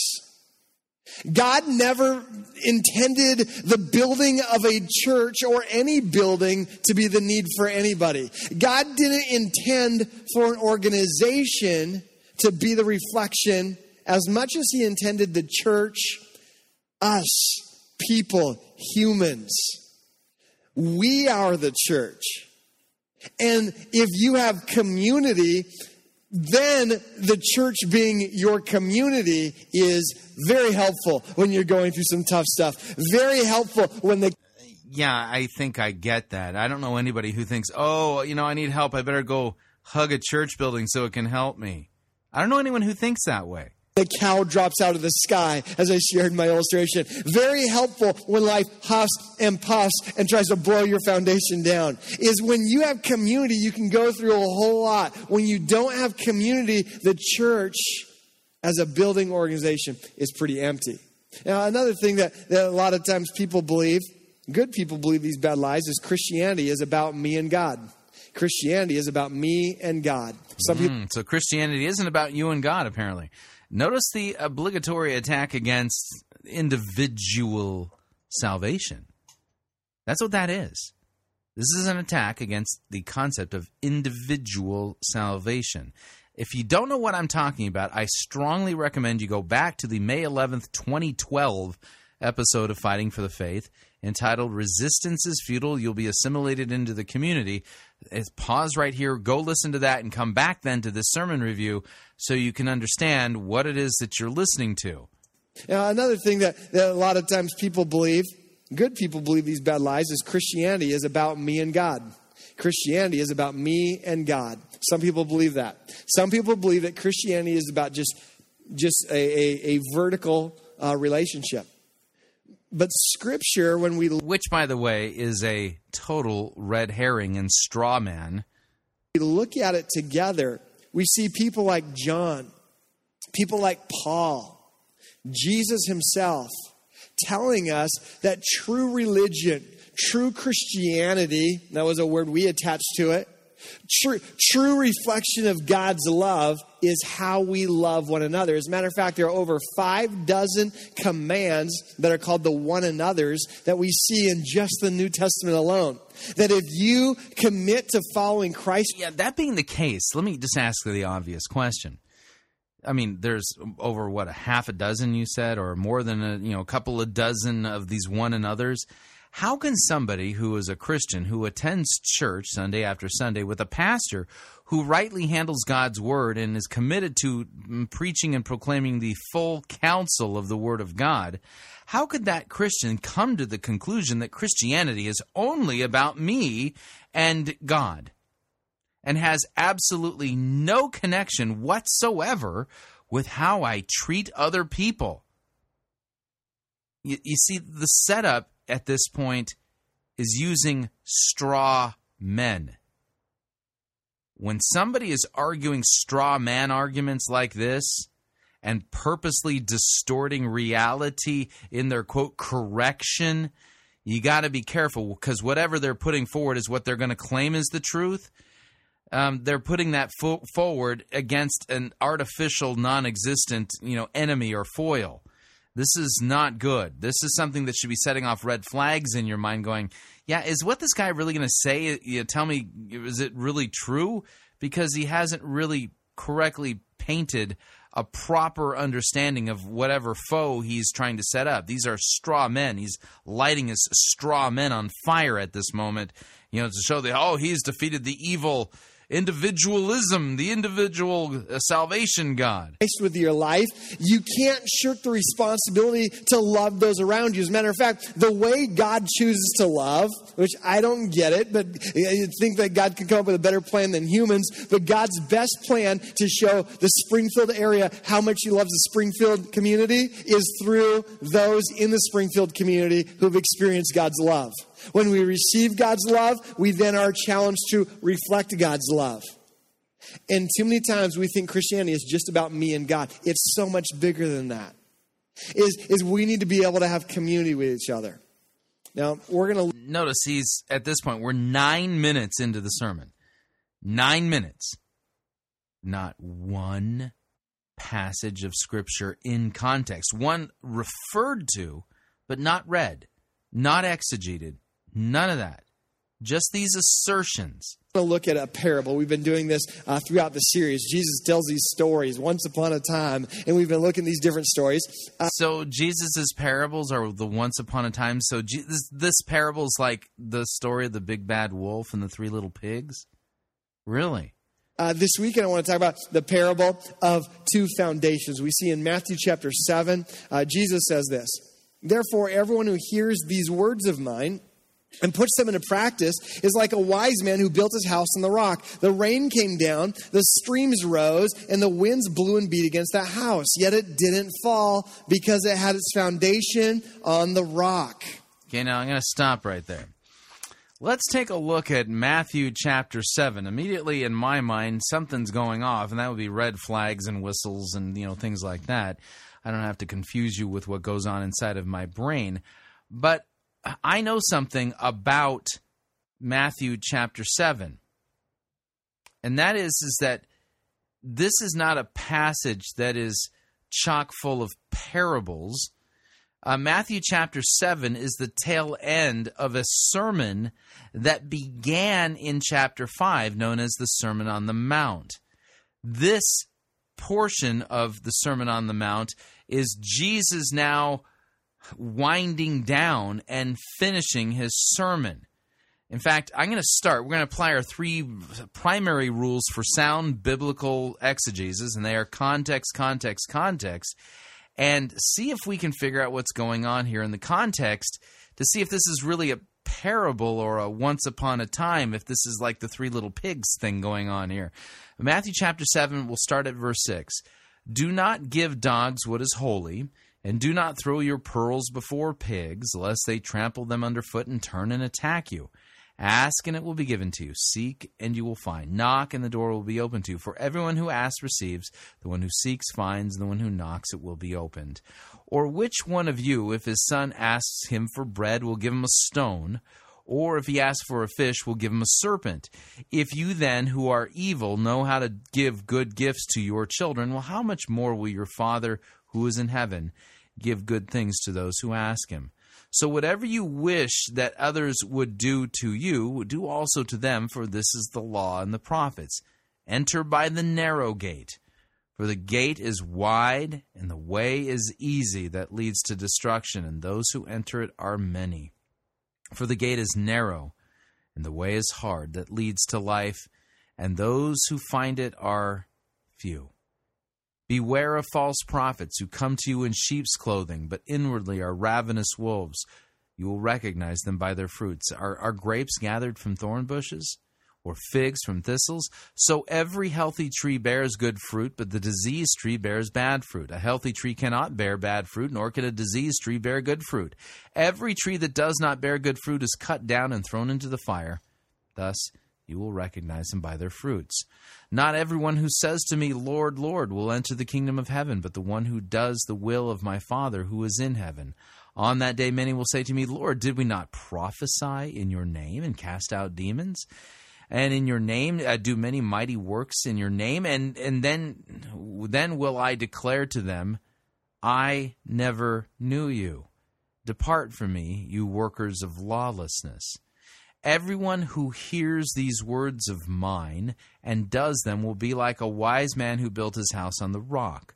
The rain fell, the floods came, the winds blew and beat on that house, but it did not fall because it had been founded on the rock. And everyone who hears these words of mine and does not do them will be like a foolish man who built his house on the sand. And the rain fell, the floods came, and the winds blew and beat against that house, and it fell, and great was the fall of it." Hmm. So you can either build your house on rock or your house on sand. Talk here of foundation. I didn't see anything mentioned there about the foundation of community. Did you? No, you didn't, because it's not there. So, hmm. And notice that this isn't a parable. This is a sermon illustration from a sermon preached by Jesus. And this is the end of his sermon, the conclusion. you know, put these words of mine into practice kind of thing here. All right, well, let's continue with the uh, well, the sermon and see where it goes, because it's not heading in a in a good direction, and I'm not sure he's rightly handling God's word here, because I want to know what the foundation is that he thinks Jesus is referring to there. Is it community, and how can it be community? But everyone who hears these words of mine and doesn't put them into practice is like a foolish man who built his house on the sand. The rain came down, the streams rose, the winds blew and beat against the house, and it fell with a great crash. Life huffed, life puffed, life blew this person's foundation down. Two people, two different foundations. One was rock, one was sand. Jesus was trying to communicate a very simple truth with an interesting story. He says, if you build your life on the rock, you are the person who hears what Jesus says and does them. Hears and then does. Believes and then behaves. And you are like the person who has a rock foundation. If you do not do what he says, if you hear but don't put it into play, then your foundation crashes. Couple things these people had in common. The rock guy and the sand guy. No, your foundation doesn't crash, your house does. And that's actually pretty important here, because that's what's being discussed here. The house crashes because it doesn't have a foundation. They both had bad things happen to them. Cow droppings happened to both of them. They both had rainy days, stormy weather, terrible circumstances, both of them. Both of them had the opportunity to build, but one had the foundation that stood and one did not. Jesus was saying a principle here. It's not a, just enough to believe. We've got to do something with it. Now, if you've been at North Point uh, uh, for any more than a... If you really believe, you will do something. Faith moves. It, you know, if it, if you really believe what Jesus said, you, you can't help but move. Weird dichotomy. In a few weeks, you already know that this is something that, that I kind of bring into almost every message, is, is, is this is kind of something we're bent towards here at North Point. We don't want to be a community that is known by what we believe. We want to be a community that's known by the love we reflect to those around us. We don't want to be just known by... Our so you don't want to be known by what you believe, but by what you do.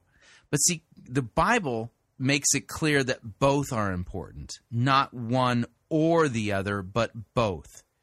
You must have right belief as well as right action, deeds and creeds. So this guy is talking about, literally, deeds, not creeds. That's a good way of paraphrasing what he's saying. I'm going to back this up a little bit so you can hear that again in context. I already know that this is something that, that I kind of bring into almost every message, is, is, is this is kind of something we're bent towards here at North Point. We don't want to be a community that is known by what we believe. We want to be a community that's known by the love we reflect to those around us. We don't want to... Do you believe that? Do you believe that love is important? Wouldn't that be a belief? So you don't want to be known by what you believe. It doesn't make any sense. We want to be just known by our information. We want to be all about our application. And so we always talk about that. And the moral of this story is we got to apply God's Scripture. We got to apply God's Scripture. Uh, because the, the point here is this. What you do, if you believe something, you'll do something crazy. If you believe it strong enough. For example. No, no, no, no. You don't have to do anything crazy. If you believe something, you, you'll act according to that belief. It doesn't have to be crazy. Um, if you believe in the tooth fairy, you're going to put a tooth under your pillow. I did that as a kid because I got a quarter and a dime. thirty-five cents. I can take that money and I can get chocolate milk at school. That was amazing. I was excited. So because I believed the tooth fairy would give me money, I did it. When I was growing up, I wrote Santa letters. I put out milk and cookies. I believed it, and when I believed it, I did something crazy. We all do that. When we believe something, we'll, we'll do crazy things. Uh, any of you hunters? Anybody hunters? Uh, I am not a hunter, but I'm learning to be a hunter. And you know what turkey hunters do? They do crazy things because they believe it'll work. I got a picture of me in my camo because I believed I was going to hunt. You can't even see me. That looks like a, it just looks like a countertop. It's not. Look right above the countertop. There's a human. That's me. I believed I was going to catch a turkey. And because I believed that, I did some crazy things. I, I got that giddy up. I dressed up like a tree. I did. I dressed up like a tree, like a, a walking, talking tree, like Narnia. And so I got up way too early at four in the morning. I never get up at four in the morning unless I really got to go to the bathroom. And then I go right back to bed. And I stood out in the cold, hunkered down, because I believed if I did this, I'd catch a turkey. When we believe something, we do crazy things. So that's why it's always important. We always get back to it around here at North Point, is it's not what we believe, it's what we do with what we believe. Now, if we were to break down this parable of Jesus into its truest form, we would do an entire message on application. And that's great. And, and and a lot of times we teach like that. Um, but if you've been around here, you know that we're always talking application, application, application.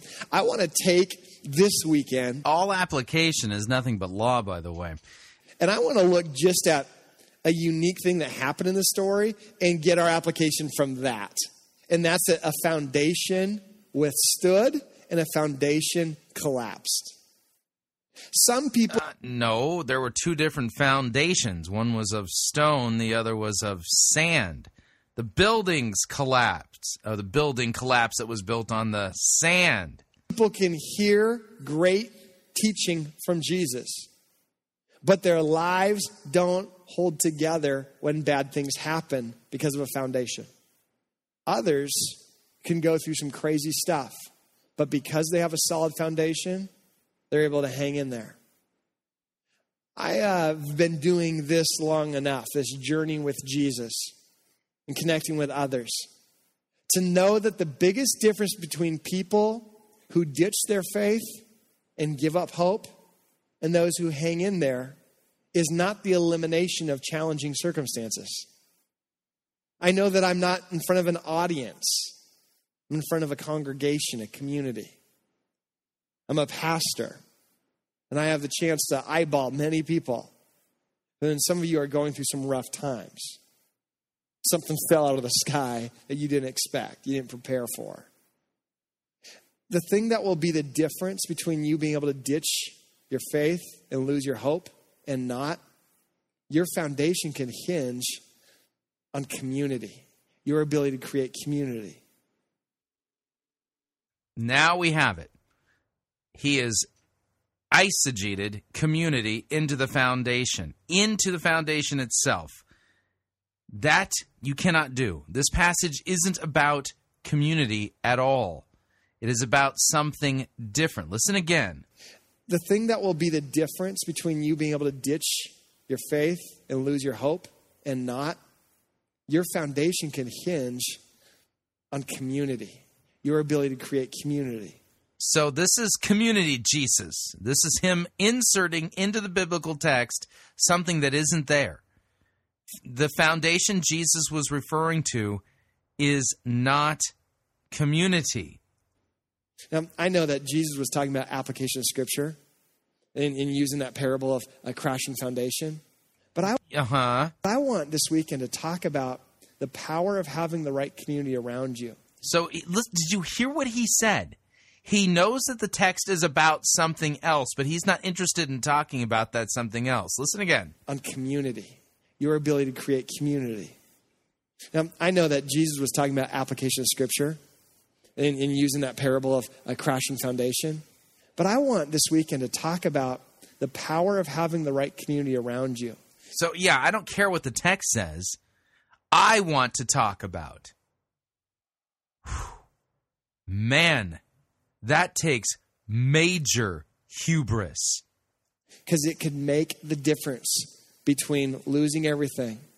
See, storms come up. If you live on the beach and a storm comes up, you flee. You're gone. I mean, you don't hang out and hang out on the beach when a storm comes. I mean, the beach is empty except for people in yellow parkas working for the news, okay? They're the only people that are hanging out on a beach in a storm. By the way, when you read the best commentaries on this passage, the rock refers to the reliability of Jesus' teaching. This is exactly what Chrysostom said. This is what Lenski says in his commentary.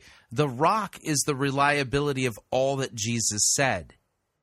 The person who doesn't put Christ's words into practice isn't relying on the foundation of the words that Jesus said. Yeah, that's great. I, I got my own thing to do, Jesus. I don't care what your words say. I'm not going to put those into practice. It's not just application. It's applications of the words that Jesus said. Jesus' words are the rock. Let me read to you from part of uh, Chrysostom's uh, homily on this particular sermon. Here's what Chrysostom preached. He said, in referring to rain, floods, and winds, Jesus is speaking about all those human circumstances and misfortunes, such as false accusations, plots, bereavements, deaths, loss of family members, insults from others, and all the horrid things in life about which one could speak. Jesus says that a soul that pursues the way of excellence does not give in to any of these potential disasters. And the cause of this is that the soul has been founded upon the rock. Now, the rock refers to the reliability of Jesus' teaching, for his commands are stronger than any rock. They place one quite above all the human waves of life, for the one who guards these commands with care will excel not only over human beings when treated maliciously, but even over the demons themselves in their plots. That's what's referred, that's what the rock is about. It's about Jesus' words. Jesus' words are the rock. But see, you know, Pastor Jeremy here knows that this text is about something else. I don't want to talk about that. I want to talk about the, the importance of community. Again, listen to it again. Now, I know that Jesus was talking about application of Scripture and, and using that parable of a crashing foundation. No, actually, he was talking about the reliability of his word. That's the rock. But I want this weekend to talk about the power of having the right community around you. See, there it is. Again, it's just absolutely breathtaking. It's so horrible. I mean, if you hear a pastor do this in a church you're going to, listen, I know this passage is about something else. I don't care what the passage is about. I think it's more important to tell you something that I think is important than, well, than to correctly handle this text. That's what he's saying. Because it could make the difference between losing everything. See, storms come up. If you live on the beach and a storm comes up, you flee. You're gone. I mean, you don't hang out and hang out on the beach when a storm comes. I mean, the beach is empty except for people in yellow parkas working for the news, okay? They're the only people that are hanging out on the beach in a storm. But in the Midwest, you know this. When there's a storm coming in the Midwest, you hunker down together in concrete barriers, you know, or in a bathtub. It's the only time, like, you're allowed to get in a bathtub with people you're not married to, okay? It's just like a crazy deal. And, and you're encouraged to do that. It's, it's this thing is, is when, when storms come, you come together in the Midwest. And I want to talk about that. When storms come, do we come together or do we flee? Every man for himself. Well, a couple of things that, that we have in our notes is... is Do you think Jesus was talking about how when storms happen in the Midwest, we come together, therefore he wants us to come together when storms occur? This is community, Jesus. A flagrant and on purpose mishandling and wrong exegesis of this text. In fact, it's eisegesis. Is, is one is... How does community give me a better foundation? Number one, we live better when others are watching. We live better when others are watching. Now, uh, and where'd you get? Oh, yeah, this isn't in the text. You actually admitted that. Uh, I'm I'm not a great driver. I'm really a bad driver. uh, and, and if you don't believe me, just ask my wife. She's an amazing driver. As a matter of fact, she's not only a good driver, she's a great driving instructor. And she she could. Now, this comes to the point that I want to bring up. I asked the question in hour number one, forgot to bring it up to this point, and I was just reminded I need to ask this question. From here on out, according to his community eisegesis of this text, and willful at you know at that, who is the savior in this sermon? Is it Jesus or the community? Listen in. Can instruct me from anywhere she's sitting in the car. She's really, really good like that, you know? And and so I'm a, I think I'm a talented driver because I can drive with just my upper thighs, you know? I've got like chili corn chips right here and, and I got a big old beverage right here, you know? So I can I can do all that when I'm driving. I think I'm talented. Um, but I'll tell you when I become a really good driver is when there's a cop behind me. Oh, buddy. Oh, man. When I've got a cop behind me, ten and two. Check in, check in. Smiling. You want to try and text me and get a hold of me during that time? Good luck, Chuck, okay? It ain't going to happen. because I don't want to be distracted. I'm not going to touch my phone when you call, when a cop's behind me. I'm not going to drive with my knees when a cop's behind me, because when a cop's behind me, I turn into the world's best driver. I live better when people are watching me. I make dumb decisions on my own. When I'm by myself, I do life a little more difficult. I, I shared once about the time that I went out for milk. Leanne sent me to the store to get milk, and I ended up coming home with a brand new Hyundai Accent. That was a dumb decision. Like, that was stupid. I shouldn't have done that. And the worst decision was when I was in seventh grade. Um, I got a perm. That wasn't a good decision. The people at school, my buddies at school, didn't think it was near as cool as the, the seventy-year-old ladies at the salon. And so it was just, it was just crazy, you know. And I, when, when you're by yourself, you make dumb decisions. And and when when we live by ourselves, we, we live better when people are watching. Now, I'm not talking about hypocrisy, like I'm going to try and fake you all out. I'm talking about I'm encouraged to live a better life. You know that's true. It's true with sports. The best athletes want to train together. Have you heard of the story of Nazi Germany? Nazi Germany was all about the community, the Volksgemeinschaft. Um, yeah, um, they were all about the community. How did that turn out? Were they better as a community? You see, they actually took this to an extreme.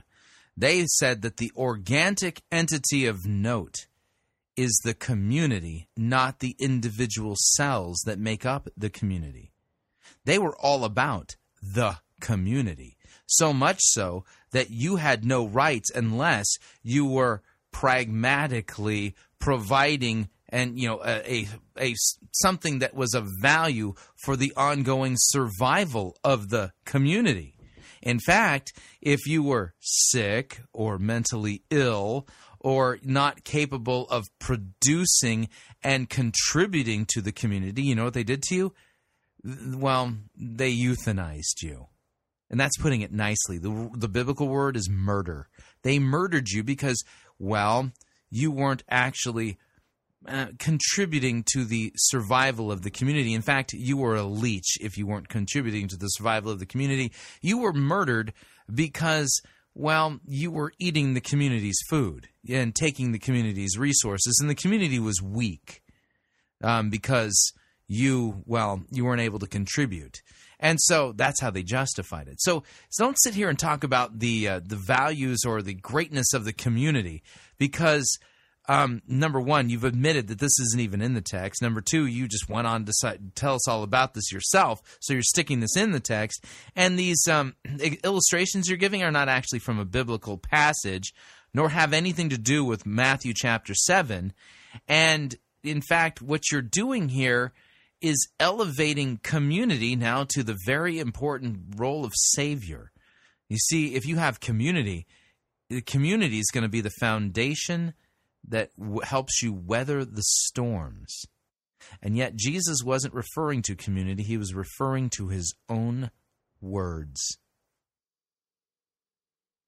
We continue.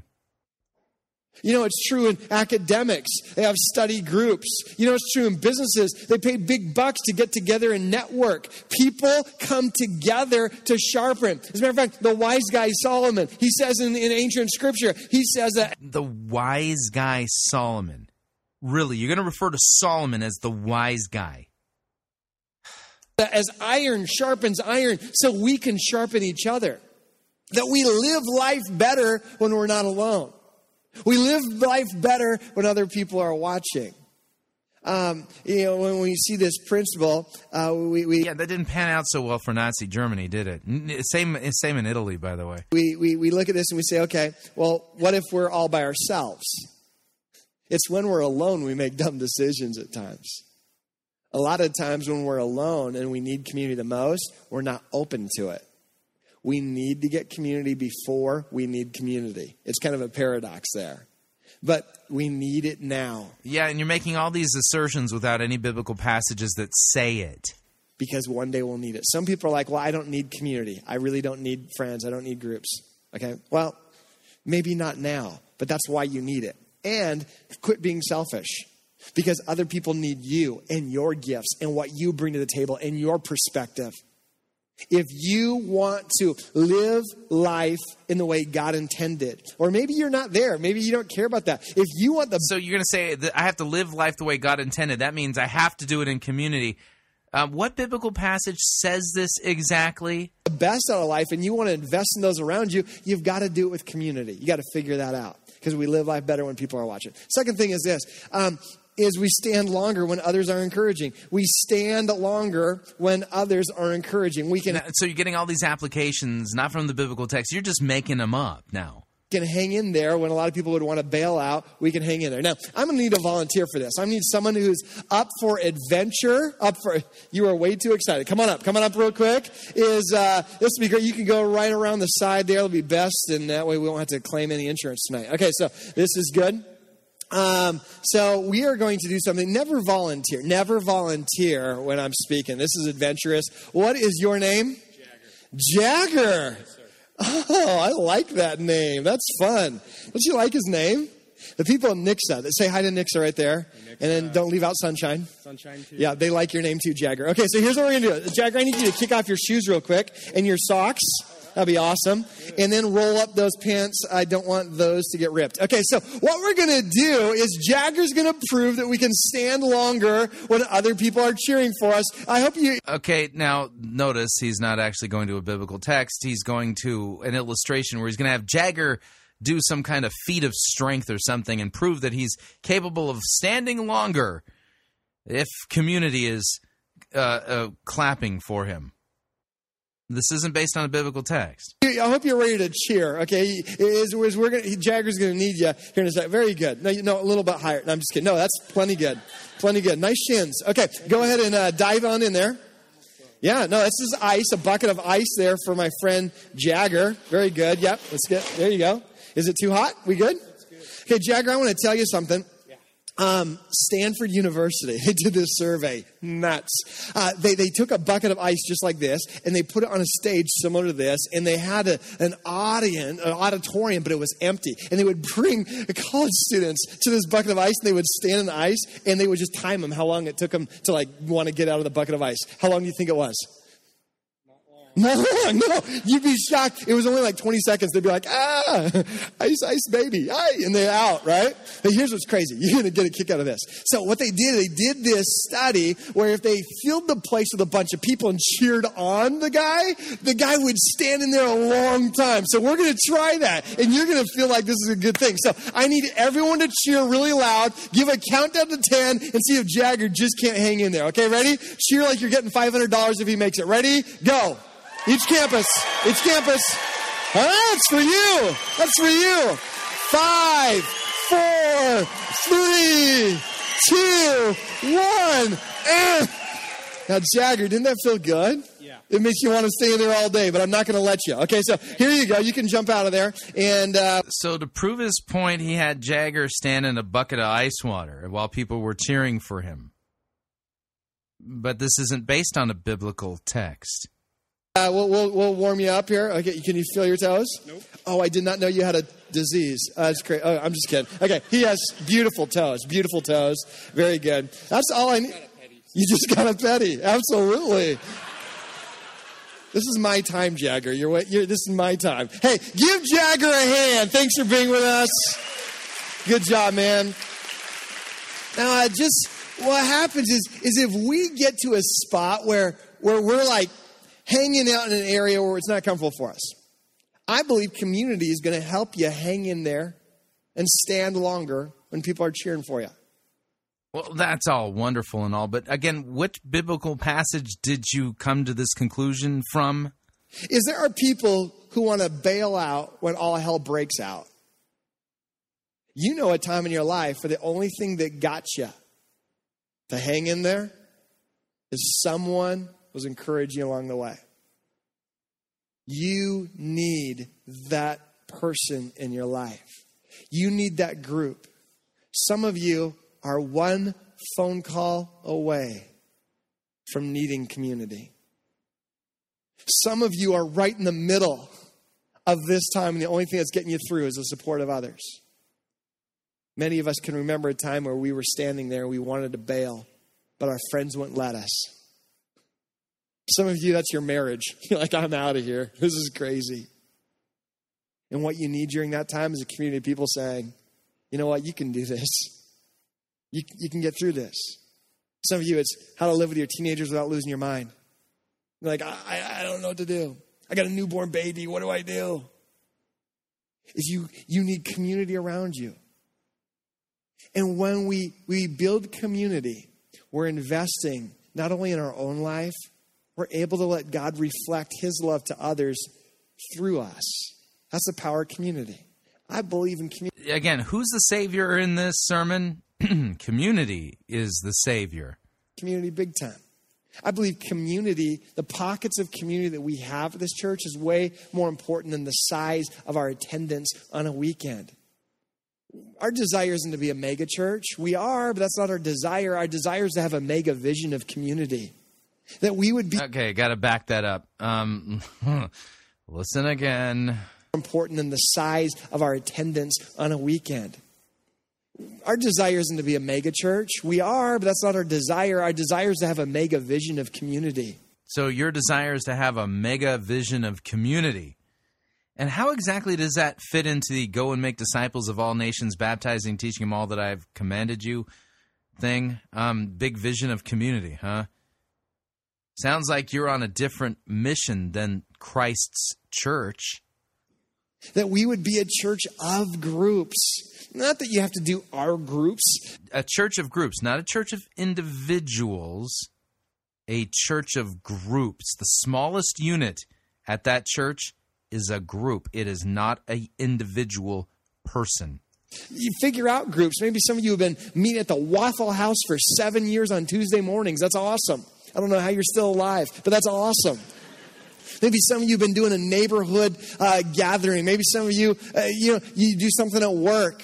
Or, or maybe you're taking advantage of, we, we have over one hundred thirty, we have one hundred thirty-three groups right now uh, at, at North Point. Maybe you're one of those groups. To me, it doesn't matter that you're in a group or a, or this. The matters is, do you have others who don't just share proximity with you, but they share purpose with you. And they share hope. And they share values. And they're helping you. You don't need someone who's going uh, through the same type of hell and doesn't know how to get there. You need people who have been there, done that as well in your life. Listen, uh, raise your hand if you've been in a marriage longer than fifteen years. Each campus. Keep your hand up for a second. I mean, listen, everyone with their hands up knows that you got to go through a lot of hell to stay married that long. Am I right? Am I right? No, just disagree with me. Okay. What happens, though, is you do. Is, is you need someone who's been married two years and they're like, what in the world happened? They need someone to say, you know what, you can do this. Here's some things we learned along the way. What you don't need is someone else who doesn't know how to get through it say, yeah, you should bail out. What kind of community you have in your life? Because when you have community, when life huffs, when life puffs, when life wants to blow down your foundation, you can hang in there. Be like the guy who built his house on a rock. Not the one who flees when the storm hits. Third thing here about community is we heal quicker when others are helping. We heal quicker when others are helping. Life hurts. Life happens. How do we get through it? Through community. Some of you know what that feels like. Whether it's someone making you a meal, someone sending you an email, a phone call, a note, Hundred bucks. We heal and we rebound when we have community. I need one. I mean, that sounds great. And all. What Bible? Yeah, this isn't found in the Bible, is it? One more volunteer. I need another. This is, this is like a Branson show. It's like Carrot Top. where, where, are we, where are we at? I need another volunteer. Anyone? A brave volunteer. A brave volunteer. Okay. Uh, Okay, I see I see like hands coming down. Oh, come on, come on. Someone point at someone, push someone. Come on up, come on up, right in the middle there. Come on up. This will be great. All right. This will be, this will be good. I, at first I was like, I'm going to have to do this. So it's like a magic show. Yes. You want to jump? You could just jump up here if you want. You look like an athlete. Are you an athlete? I hope not. Don't fall. Oh, wow. I've never done that one day in my life. I try all the time. What's your name? I'm Josh. Josh, nice to meet you. Um, if you take off your shirt. I'm just kidding. Don't do that. Okay, so... Okay, Josh, here's the deal. Okay, this one's going to be a piece of cake, okay, is I need you right here to just get right behind that cup. Okay. In just a second, you're going to stand on that cup, balancing all your way in that cup without crushing the cup. got this. Oh, yeah, I know you got this. Okay, the way you leaped up here like a gazelle, this will be nothing, okay? Right. Use my shoulder for leverage if you need. Okay. All your weight on that cup without crushing the cup, okay? Oh, okay. Boom. Go for okay. it. Yep. You guys go crazy. Okay, communication's not what you hear, it's what I say. Okay? So so you got to hear it a little differently. Okay? So you smash the cup. That's not what we're looking for. Okay, so here's what, here's what we're going to do. This is an important principle I'm trying to I'm trying to preach. Okay, so here we go. So this cup right here, stare right at the middle. I want to prove that it's... in the middle of the cup. Middle of the cup. Yeah, all your weight in the middle of the cup without crushing the cup. And go crazy when he does that. Okay. Go crazy when he does it. Ready? Set. Without crushing the cup. Go, Josh. We believe in you. I think you can. I think you can. Here we go. Ready? And without crushing the cup, all your weight. You get... No, no. Ooh. I've never I've never seen anyone do it. No, you, no, it's impossible. Okay, so here, here's what we're going to do. I'm just proving that it's impossible. So here's what we're going to do, Josh, okay, is I'm going to put some... So he's demonstrated that this man can't put his full weight on a cup without crushing it. But I bet community can come to the rescue, because community is the savior in this sermon. Some more cups here. Same type of cups. You're going to think that I'm a magician. This is going to blow... your mind, okay? But this is something that you can even do at home with a little practice. Same type of cups. And we are going to put these together, put a little flat surface on there. Now, this may or may not work. Okay, so here's what I'm going to do. I'm going to stand here. Okay. In just a second, you're going to go for right in the middle of there. Okay. Use my shoulders leverage, okay, and then get all your weight and stand on there without crushing the cups. If you're in the balance in the middle, it'll work. Ready? And you guys go nuts if he does it. Ready? One, two, three. Right in the middle. You can go both feet if you want. Both feet in the middle. Yeah! Wow, a magic trick to prove the power of community. This isn't based on a biblical text. Josh, amazing. That's all I needed. That's all I needed. Give Josh one more hand. You did awesome. Awesome. Okay, now check this out.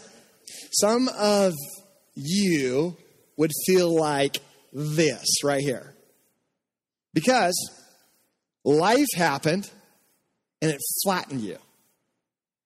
Something came into your life that you didn't expect. All this weight, and you just got buried, blindsided, nailed with this weight, nailed with a circumstance, nailed with a tragedy, and this is how you feel. Why is suicide still one of the leading causes of death? Because people feel like this. I wish that if you came to North Point Church, we could eliminate weight from happening in your life. And we could say what it means to be a Christ follower is no bad things happen to you. You'll never experience the rain, the storms of life. But I can't promise you that will happen, because I know it's not true. We don't have the ability to remove the weight in your life. All we have the ability to do is huddle up together and say, well, we'll try and shoulder it together. And you know what I found? The difference between being crushed and having a solid foundation, a lot of times, is the community around you. The same amount of weight can come into your life. I've seen people who have ditched their faith because times got tough. And I've seen people who've had to go through the craziest tragedies and lose loved ones pull through because a community around them says, you're not alone. I'll shoulder this with you. You won't be flattened. Not on my watch. I want you to see this video from the animal world that I think shows the power of community. This is like a, well, an eisegesis two-for-one special. Now we got Jungle Jesus going along with Community Jesus. Because, you know, we're going to get our theology from a, a, a Animal Planet video showing the power of community. It's a water buffalo in Africa who has a really bad day. Um, it was captured on video. It was on someone's cell phone camera, not like an iPhone five. We're talking like a Nokia, okay? So it's like at the production quality of Cloverfield. This is bad news bears. But it's this water buffalo who was attacked by lions and then got in a tug of war with lions on one side and a crocodile on the other. He was out of hope. Check out this video. You know, the Bible says that our enemy... Now, obviously, for the sake of the podcast, uh, for the sermon, for the uh, church, They cut the video out because you can't see it on the podcast. So we've skipped over that, and we're now continuing. The devil prowls around like a roaring lion, seeking about whom he may devour. And community gives you the power to say, scat, cat, not on my watch. You're not taking this person out. Yeah, because the community is your savior, not Jesus. Without community, that video has a different ending. Two guys in Jesus' story, once upon a time. One guy had his life fall flat. The other hung in there. The difference was not what happened. The difference was the foundation. And the foundation was Christ's words, not community.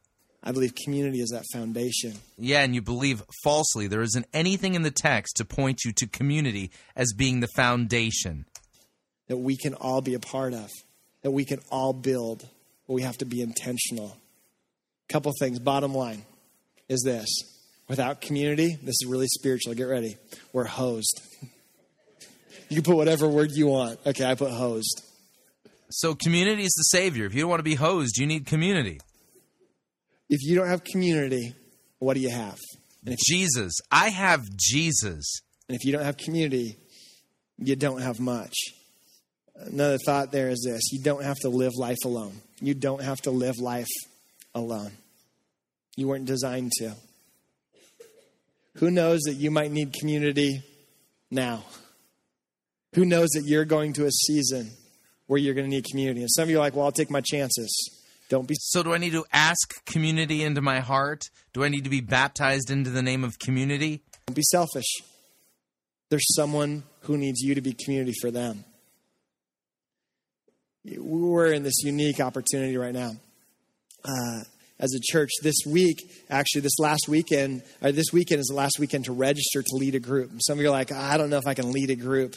You know, I, I haven't, you know, I don't know if I know enough about scripture, you know. So here comes the sales pitch for joining a group, a small group, because they're a church of groups, not individuals, but groups. You need to listen to my lecture from last year. Resistance is futile. You'll be assimilated into the community, and then you'll understand what all of this is.